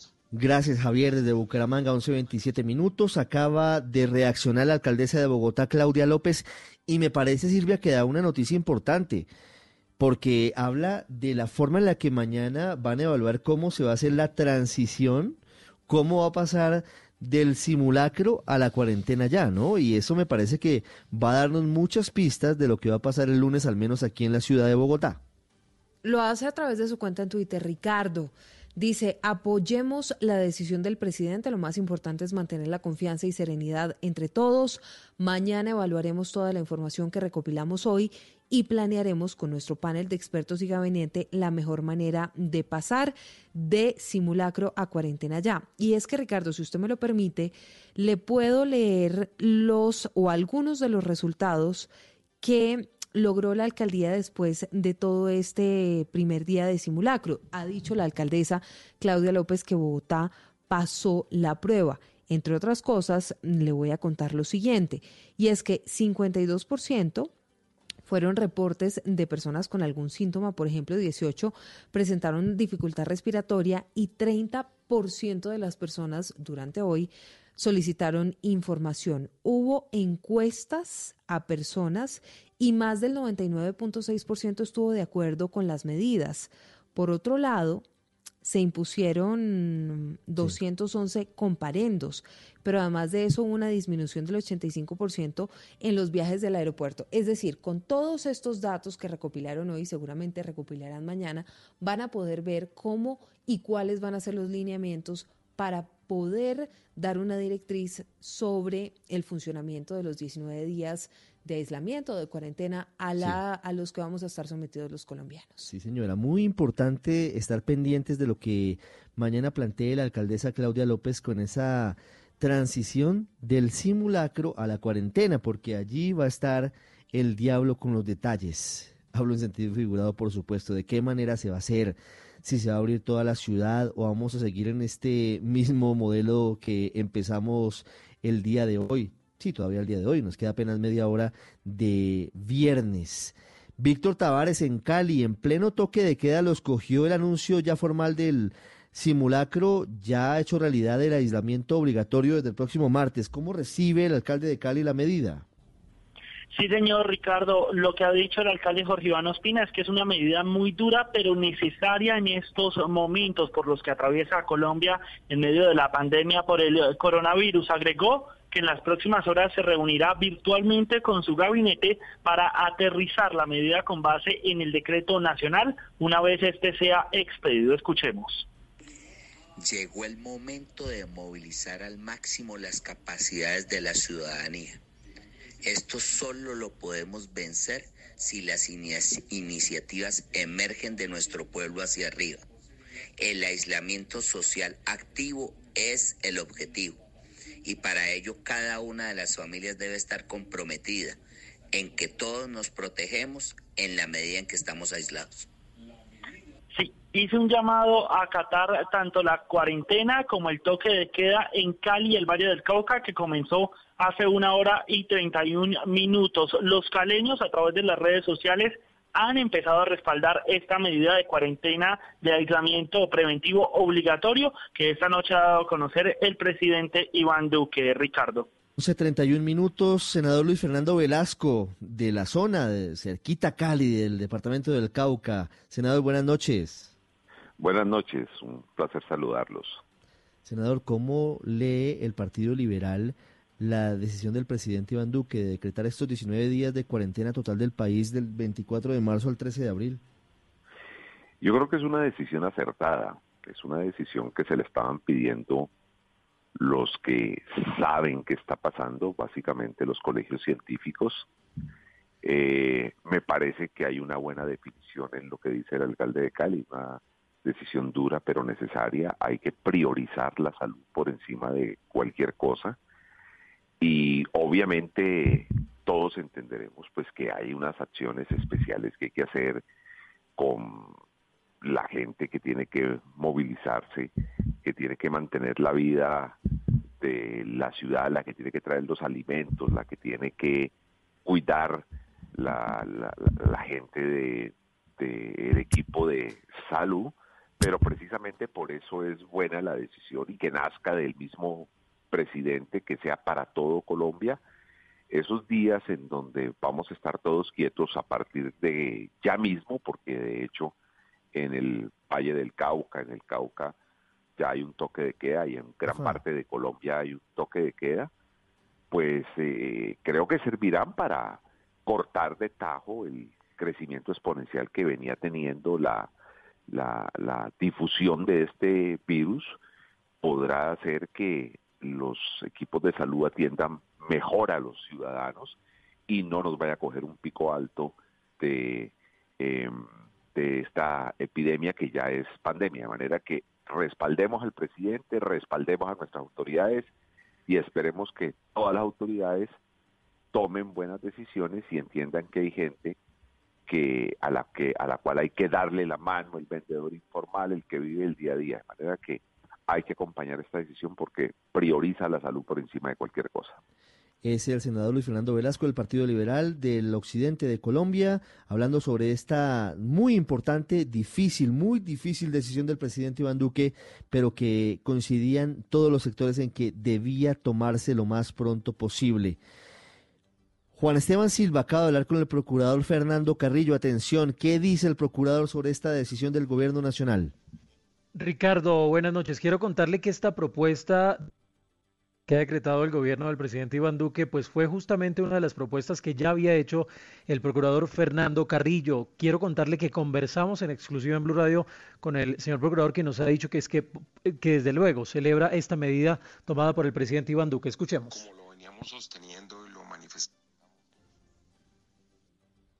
en un trino a las cuatro y media de la tarde, después del éxito del simulacro en la ciudad de Bogotá y del clamor en las regiones por el toque de queda y algunas medidas de orden público fundamentales para garantizar el aislamiento social, era fundamental tomar esta decisión por los países y las sociedades que han tenido algún éxito en el control de la propagación de esta epidemia han demostrado que es por la vía precisamente de la cuarentena, del aislamiento, como se logran resultados. Los desafíos siguen siendo inmensos para la sociedad colombiana, sin duda alguna, porque el impacto del aislamiento es grande, pero es la única forma de defender por encima de todo el derecho a la salud y prever que no podemos hacer colapsar el sistema de salud en Colombia. Por eso hay que seguir adelante. Aquí cada día traerá su afán. Habrá que pensar en el fortalecimiento de la prestación del y en reducir al mínimo dentro de lo posible el impacto que van a tener todas estas medidas sobre los derechos sociales de los más vulnerables. Esas son las palabras del procurador Fernando Carrillo. Repetimos, una propuesta, Ricardo, que ya había hecho el Ministerio Público en días pasados y por supuesto ha dicho que va a estar muy atento no solamente sino además a que se apliquen por parte de las E P S, es algo que anticipamos hoy en Primicia en Blu Radio, por parte de las E P S y las empresas de medicina prepagada, ese cumplimiento en los exámenes a las personas para detectar el coronavirus en Colombia. Muy bien, Juan Esteban, gracias. Son las once de la noche, treinta y seis minutos. Seguimos aquí acompañándolos a ustedes, nuestros oyentes, llevándoles la información, los detalles de esta decisión que ha tomado el presidente Duque. Ha hecho el anuncio a través de una locución presidencial. Habrá toque de queda o cuarentena obligatoria para todos los colombianos. Esto será a partir de este martes veintitrés de marzo a la medianoche y será hasta el trece de abril, cuando termine la Semana Santa. Dálida Orozco, en Cartagena, ha habido una serie de medidas que ha implementado el alcalde William Dau, pero ya hay reacciones también con respecto a este anuncio que se hace desde el gobierno nacional.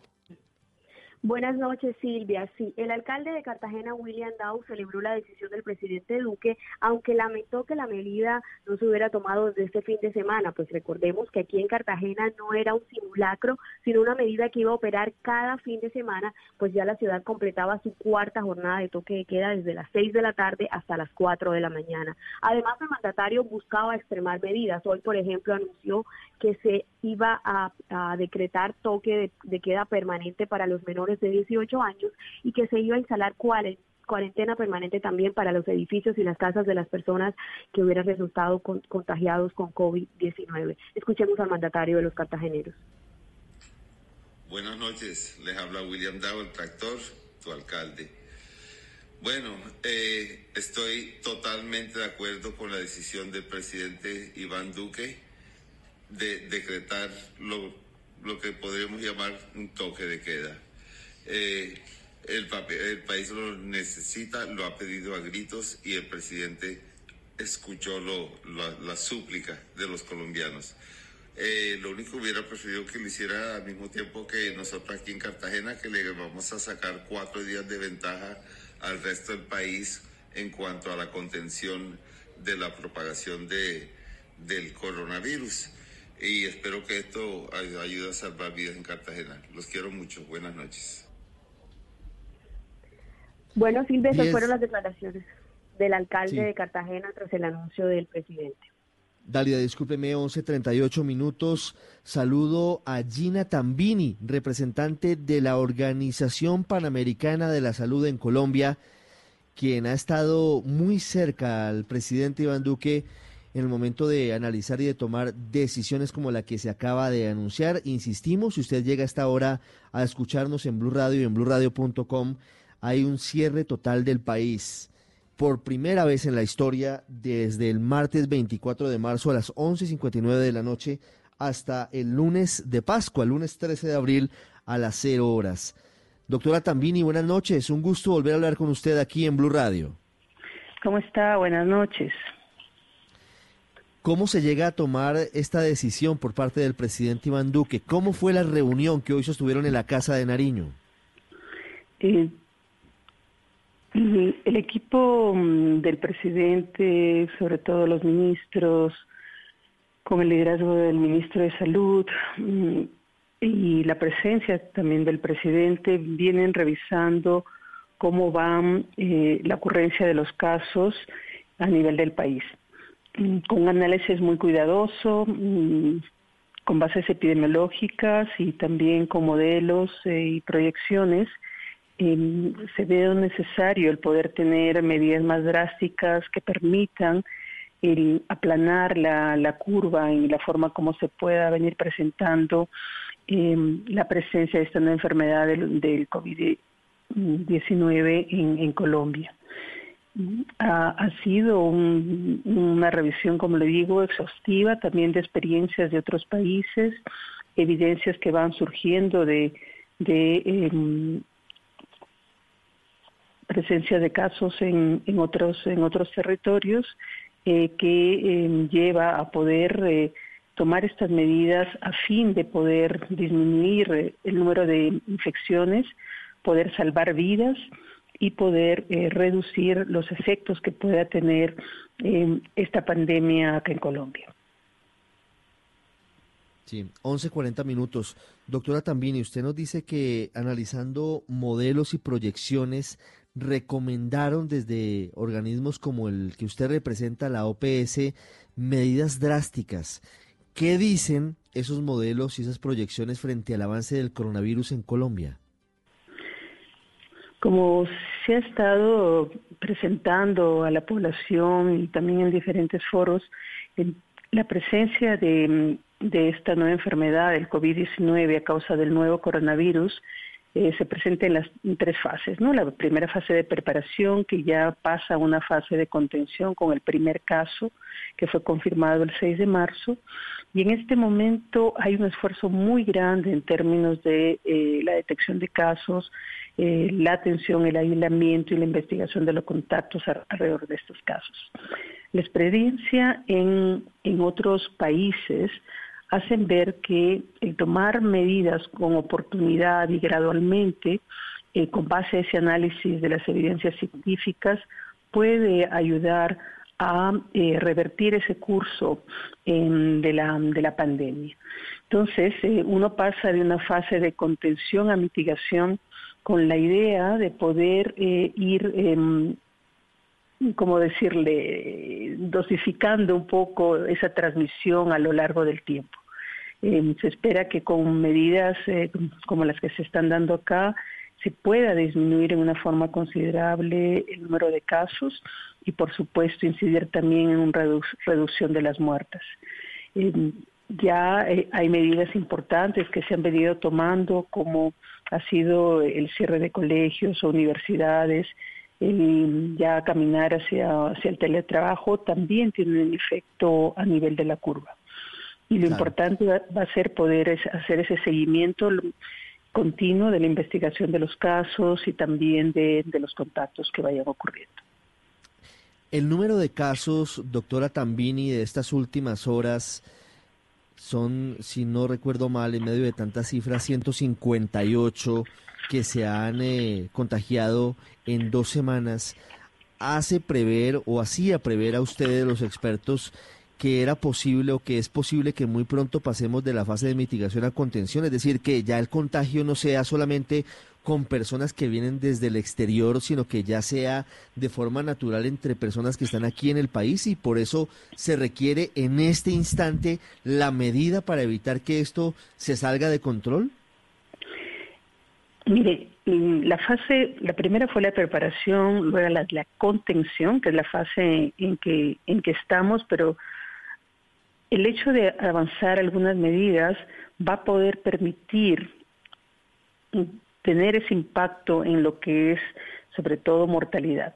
Lo que se busca al aplanar la curva es que los servicios de salud puedan responder a ese porcentaje de casos eh, graves, que son casi un catorce por ciento, y sobre todo el cinco por ciento de los casos críticos, que van a necesitar de cuidados intensivos, de um, respiración asistida, con equipos de salud más especializados, y también en, en instituciones de salud, hospitales que cuenten con el equipamiento para atención eh, de cuidados intensivos. Sí, doctora, en, en, pa- sí, adelante. Sí, para que la gente se haga una idea de lo que puede resultar de esta decisión del gobierno colombiano. ¿Podría usted o podríamos pensar que con la cuarentena anticipada que se va a tomar, con solamente ciento cincuenta y ocho casos en Colombia, lo que se podría evitar es lo que está pasando en países como Italia, que tiene más de seiscientas muertes al día? Eso, eso es importante. O sea, estas medidas que se están dando, sobre todo, tienen el objeto de parar la transmisión, o sea, poder disminuir ese número de nuevos casos infectados. Va a tener un efecto en la curva, o sea, no queremos que el incremento de los casos sea tan grande que sobrepase esa capacidad de la respuesta de los servicios de salud, como que usted bien dice, se refiere que está ocurriendo en Italia o, o en España. Y a pesar de países de, de tener um, sistemas de salud muy desarrollados, pero por el hecho de, de la característica de este virus, que tiene una alta transmisibilidad, ha sobrepasado el número de casos a la capacidad de atención que pueda, pueda presentar los servicios. Entonces, estas medidas que se toman, que ya entran, eh, van de una fase de mitigación hasta una fase casi, digamos, de supresión, tiene como objeto eso, ¿no? Poder eh, parar sí. la transmisión, poder disminuir el número de nuevos casos infectados. Doctora, en diecinueve días se puede parar la transmisión, es decir, ¿se puede contener definitivamente el virus? Eh, no, no realmente. Todo, todos tenemos que entender que este es un proceso que va a ir en un largo plazo. Es un nuevo virus, una nueva enfermedad. Toda la población estamos susceptibles a poder adquirirlo. Eh, el hecho de hacer estas medidas, como les digo, es poder lentificar lo que es la transmisión, poder aplanar esa curva epidemiológica, para que permitamos seguir preparándonos, seguir reforzando esos servicios de salud y que sobre todo tener el personal listo con los equipos para poder atender a ese cinco por ciento de, de personas que adquieran la infección, que puedan presentar un caso crítico o también ese catorce por ciento que pudiera presentar un caso grave. Una cosa que es importante para recargar a la población, en todo esto todos tenemos una parte. Ya, le, ya hemos venido reforzando de que hay medidas de protección que podemos tomarlas, porque hay un ochenta y uno por ciento que se presentan como casos leves. El hecho de lavado de manos, ese lavado de manos de veinte segundos con la técnica que usted puede encontrar a través de los medios, a través del internet, es fundamental. Y también la higiene respiratoria, o sea, como esta, estos virus se transmiten a través de esas microgotitas que se diseminan cuando uno tose o estornuda, es higiene respiratoria de poder taparse, cubrirse cuando uno tose o estornuda por la parte interior del, del brazo es importante. Y si tengo ya sí. esos síntomas de resfrío, pues utilizar el tapabocas para evitar esa diseminación de las gotitas que contienen el virus. Doctora Tambini, están desbordados los hospitales en Italia, no dan abasto. En España la situación es igual, difícilmente la gente o toda la gente puede alcanzar un respirador. Pero Italia y España son países desarrollados, son países que hacen parte del primer mundo. Colombia, siendo un país en vía de desarrollo, ¿podría soportar una situación tan grave como la que hoy están viviendo esos dos países de Europa? Permítame reforzar el trabajo que se está haciendo desde el Gobierno Nacional, encabezado por el señor presidente. Es un trabajo muy responsable desde un inicio, desde un inicio que, eh, sobre todo con el Ministerio de Salud, desde la confirmación de los primeros casos a finales de diciembre en China, en enero se conformó un comité intersectorial con el liderazgo del Ministerio de Salud, para hacer un llamado a, todo, a todos los sectores. Desde el seis de marzo que se confirma el primer caso en Colombia, es el mismo señor presidente que convoca el puesto de mando unificado en la Unidad Nacional de Gestión de Riesgos, con un grupo importante de ministros, Fuerzas Armadas, instituciones de gobierno, y también grupos como nosotros de la Organización Panamericana de la Salud que venimos apoyando, brindando las experiencias de otros países y también las intervenciones con base a evidencias. Como les comento, en esta etapa de, de mitigación, o sea, estamos de contención para tomar medidas de la etapa de mitigación, no se espera parar por completo la transmisión, sino dosificarla, sí. dosificarla en un periodo más largo de tiempo que nos permita que esos servicios de salud en todo el territorio nacional estén reforzados para poder atender a ese porcentaje, el cinco por ciento de críticos, el catorce por ciento de graves, y recordar que hay un ochenta y uno por ciento que son leves, que debemos también, al tener la enfermedad, saber cómo aislarnos, la responsabilidad también social de aislarse para poder evitar esa transmisión en los círculos, en la familia, en la comunidad, en las instituciones donde estamos trabajando o en la cotidianidad que tenemos. Doctora Tambini, una pregunta final. Los esfuerzos son para tratar de contener el mayor tiempo posible la mayor cantidad de contagios. ¿Cuándo podría el mundo tener la tranquilidad de que ya existe una vacuna que podría hacerle frente a toda esta pandemia?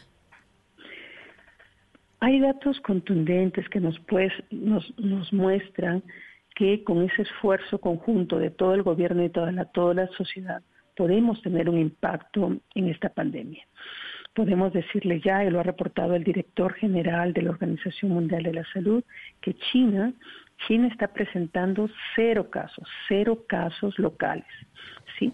Y eso es un, ese es un hecho, o sea, realmente las medidas enérgicas que se han tomado, bueno, desde un inicio es investigación, la detección de casos y las medidas de distanciamiento físico está permitiendo que ellos ya no presenten casos locales. De la misma forma, con las medidas que se vengan tomando, vamos a poder, como les digo, aplanar esa curva y estar más preparados para poder atender los casos que van a ir dosificándose en un periodo más largo de tiempo. Va a tomar un tiempo porque toda la población somos sensibles a poder adquirir esta infección, pero sobre todo proteger a las poblaciones de más riesgo, como los adultos mayores. Ya la medida de ese aislamiento voluntario en el hogar de, de esa persona mayor es importante. Estamos trabajando con el Ministerio de Salud para sacar unos lineamientos que permitan a cada hogar estar preparado en esta etapa de, de aislamiento voluntario preventivo para poder evitar una mayor transmisión de esta, de esta nueva enfermedad. Prepararse para este aislamiento, es un aislamiento preventivo, estamos en etapa de contención todavía en Colombia, son ciento cincuenta y ocho los casos de contagio hasta el momento que tenemos en nuestro país, la mayoría de ellos en Bogotá. Doctora Tambini, gracias por acompañarnos aquí mmm, en representación de la Organización Panamericana de la Salud para contarles un poco a nuestros oyentes detalles sobre todo lo que está pasando en torno a esta pandemia que no solamente afecta al mundo entero, sino por supuesto a Colombia. Gracias. Muchas gracias a ustedes. Los medios son, tienen un papel muy importante al transmitir la información a la población. La, la población informada va a poder saber qué hacer ante estos riesgos y cómo protegerse y cómo participar solidariamente de, de todo este esfuerzo que viene liderando el gobierno nacional. Claro que sí, trabajamos veinticuatro horas para nuestros oyentes. Sebastián Fonseca es médico colombiano, doctor en salud global y medicina social, entre otras cosas del King's College de Londres. Doctor Fonseca, bienvenido a Blu Radio. Aquí estamos para resolver las dudas de los oyentes y yo quisiera empezar tal vez por un tema que le interesa a la gente y es... Estamos en una etapa de angustia, la gente empieza a estar agobiada, estresada sobre todo, porque no es fácil estar confinado y mucho menos cuando le dicen a uno que tiene que estar diecinueve días en su casa. ¿Cómo enfrentar estas situaciones, doctor? Eh, gracias, buenas noches eh, y saludos a toda la audiencia.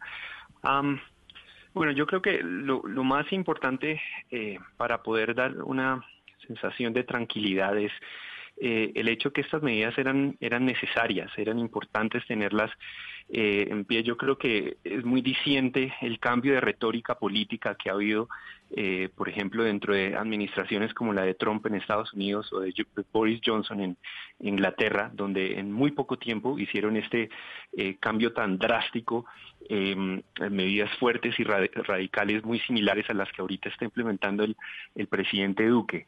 Eh, yo creo que eh, tener esa tranquilidad de que son medidas asertivas y que realmente nos va a ayudar a, la, a, a mitigar la enfermedad, como bien lo señalaban ya eh, en, en radio, creo que eso, eso nos ayuda un poco eh, en el reto que tenemos enfrente. Eh, una cosa muy importante a considerar dentro de los diecinueve días que vamos a estar aislados es Eh, pues eh, la salud mental de, de los colombianos dentro de todo esto. Creo que eh, más allá de lo que implica en el día a día, también es importante tener en cuenta que restringe mucho esa sensación que nosotros tenemos de, de, de libertad, de poder hacer lo que usualmente hacemos en el día a día.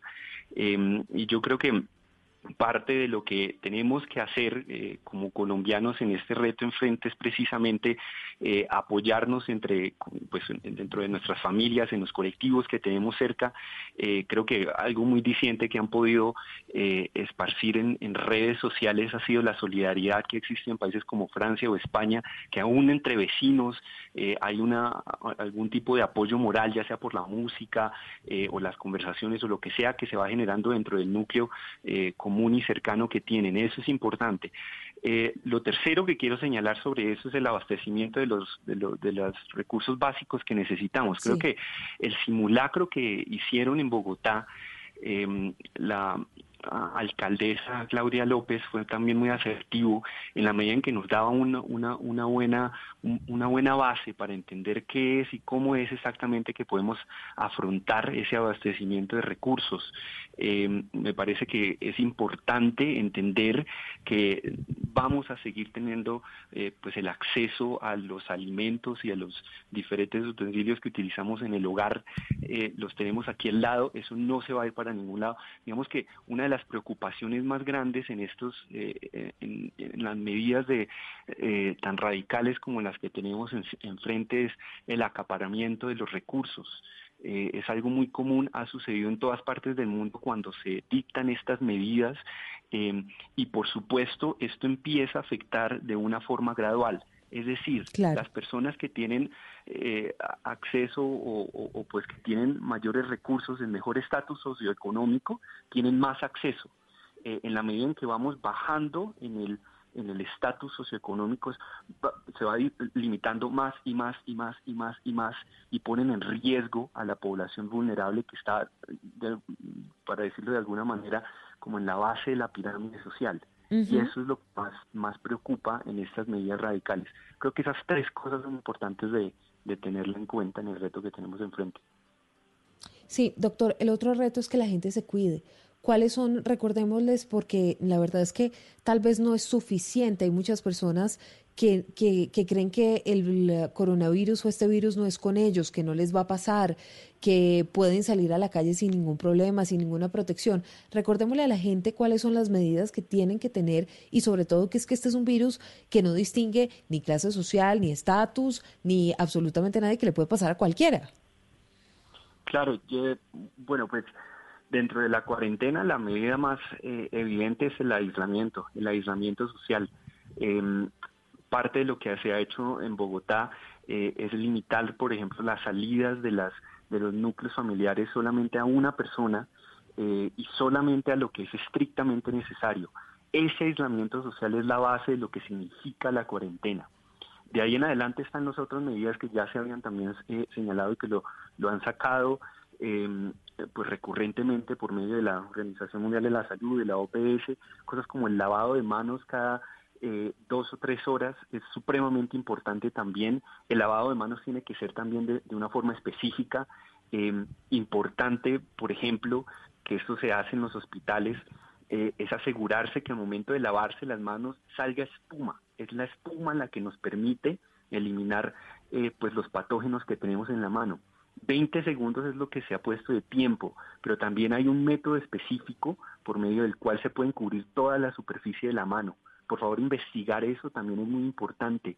Asegurarse que entre los dedos, entre las uñas, eh, la, la punta de los dedos, hay, hay un método específico que permite hacer todo ese procedimiento dentro de los veinte segundos que se, que se tiene estipulado. Y si toma más tiempo, mejor.